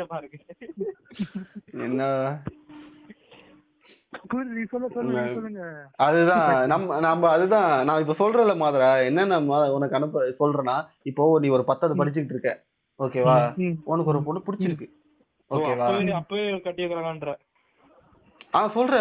அப்பவே உங்க திடீர்னு உனக்கும் அவங்க சொந்தக்காரங்க, எக்ஸாம்பிள் நான் சொல்றேன் சொந்தக்காரங்க, அவன் பொண்ணு உனக்கு சீக்கிரமா கல்யாணம் பண்ணி வைக்கிறான்றாங்க, நீ என்ன புடிச்சி சொல்லுவ அந்த டைம்ல?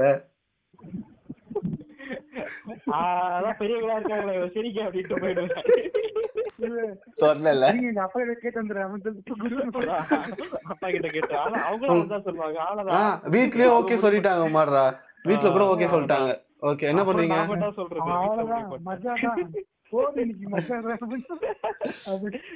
அதுதான் நான் சொல்றேன், அந்த டைம்ல நம்ம பசங்களை சொல்லி நம்ம எதுவும் தப்பே சொல்ல முடியாது. ஒரு பையன் உனக்கே இப்படி தோணும்னா நான் சொல்றேன் அந்த பொண்ணுக்கு நீ சொல்ற மாதிரி 10ஆவது படிக்கிறது 12ஆவது படிக்கிறது ஓகே, நாலேஜ் இருக்காது, கிளாரிட்டி இருக்காது, லைஃப பத்தி என்ன ஆக போறன்ற கிளாரிட்டி இருக்காது. அவங்க பேரண்ட்ஸ் தான் உங்களுக்கு எல்லாமே இல்ல சொல்றது கேட்க. அந்த பொண்ணு கல்யாணம் பண்ணி போறான் கூட்டு போறான்ல, அவனுக்கு இருக்கும்ல எருமை மாடு வயசு, அவனுக்கு தான் இருக்கணும். கரெக்ட், அவனுக்கு தான் இருக்கணும், உங்க பேரண்ட்ஸ்க்கு தான் இருக்கணும்.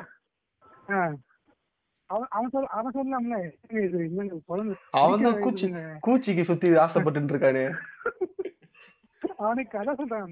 இது எவ்வளவு பெரிய ஒரு பரிதாபமான விஷயம்னா, இப்ப இந்த பொண்ணுங்க இப்ப ஒரு பொண்ணு 12th படிக்கிறது கல்யாணம் நினைக்கிறாங்க ஓகேவா, இந்த பொண்ணு அம்மாவா ஆகும்ல, அது அதே இந்த பொண்ணுக்கு என்ன நடந்ததோ அதான் அந்த பொண்ணு அவன் பொண்ணுக்கு பண்ணும்.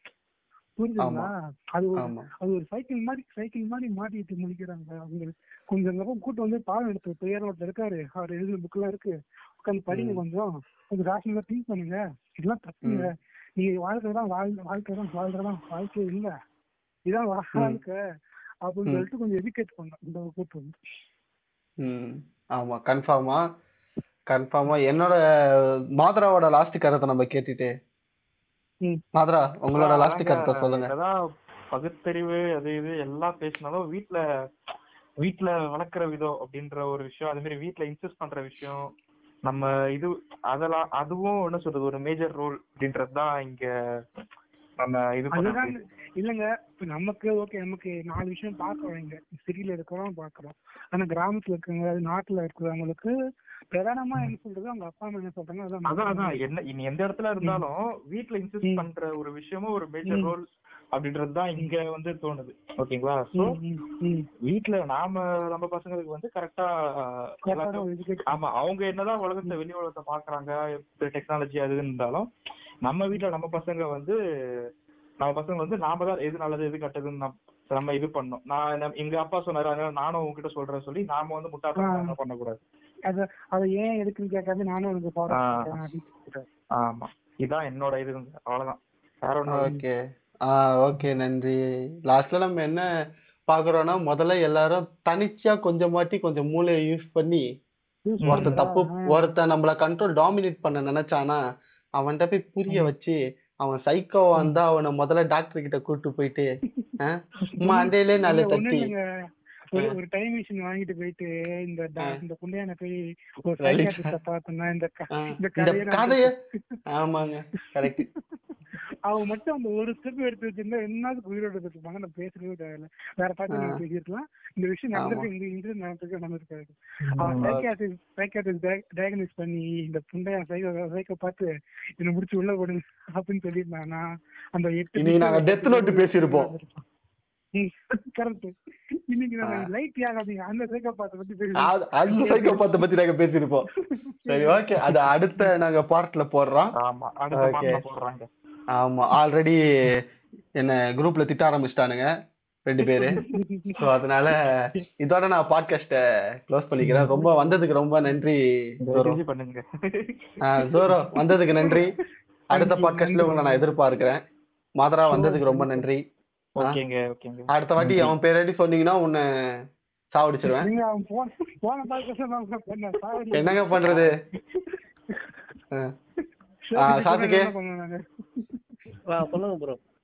உங்களோட கஷ்டமான பிஸி ஷெட்யூல்ல எங்களுக்கு டைம் ஒதுக்குனதுக்கு ரொம்ப நன்றி. அதுக்கப்புறம் சாசுக்கு ஒரு கேமிங் சேனல் வச்சுக்கிறாப்ல, அது கன்ஃபார்மா ஒரு விளையாட மாட்டாப்ல. விளையாட மாட்டீங்களா இனிமே? இல்ல இல்ல இல்ல இல்ல, ஸ்டார்ட் பண்றது கேஜெட்லாம் வாங்கிட்டு இருக்கேன். ஒருத்தன் கிரெடிட் கார்டு போட்டு ஆரம்பிச்சிருக்கேன். ஆமா, அதெல்லாம் ஆரம்பிச்சிருவாராம் அவரு. சரி, ஓகே. அவர் அந்த சேனலை கொஞ்சம் சப்ஸ்கிரைப் பண்ணிருங்க. லிங்க் நான் டிஸ்கிரிப்ஷன்ல போடுறேன். அது மட்டும் இல்லாம எங்க இன்ஸ்டாகிராம் பேஜை ஃபாலோ பண்ணிக்கோங்க.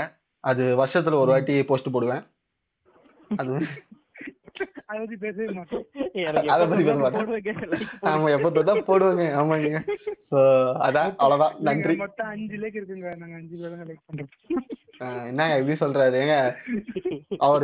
இன்ஸ்டாகிராம் பேஜ பாக்கல நினைக்கிறேன். ஃபாலோ பண்ணுங்கப்பா எல்லாரும். ஓகேங்க, நிறைய வடக்கானுங்க தான் இருக்கானுங்க. ஓகே, நன்றி. ஆமாங்க, நிறைய வடக்கானுங்க தான், அனிமி தெரிந்த வடக்கான்கள். நன்றிங்க. Bye.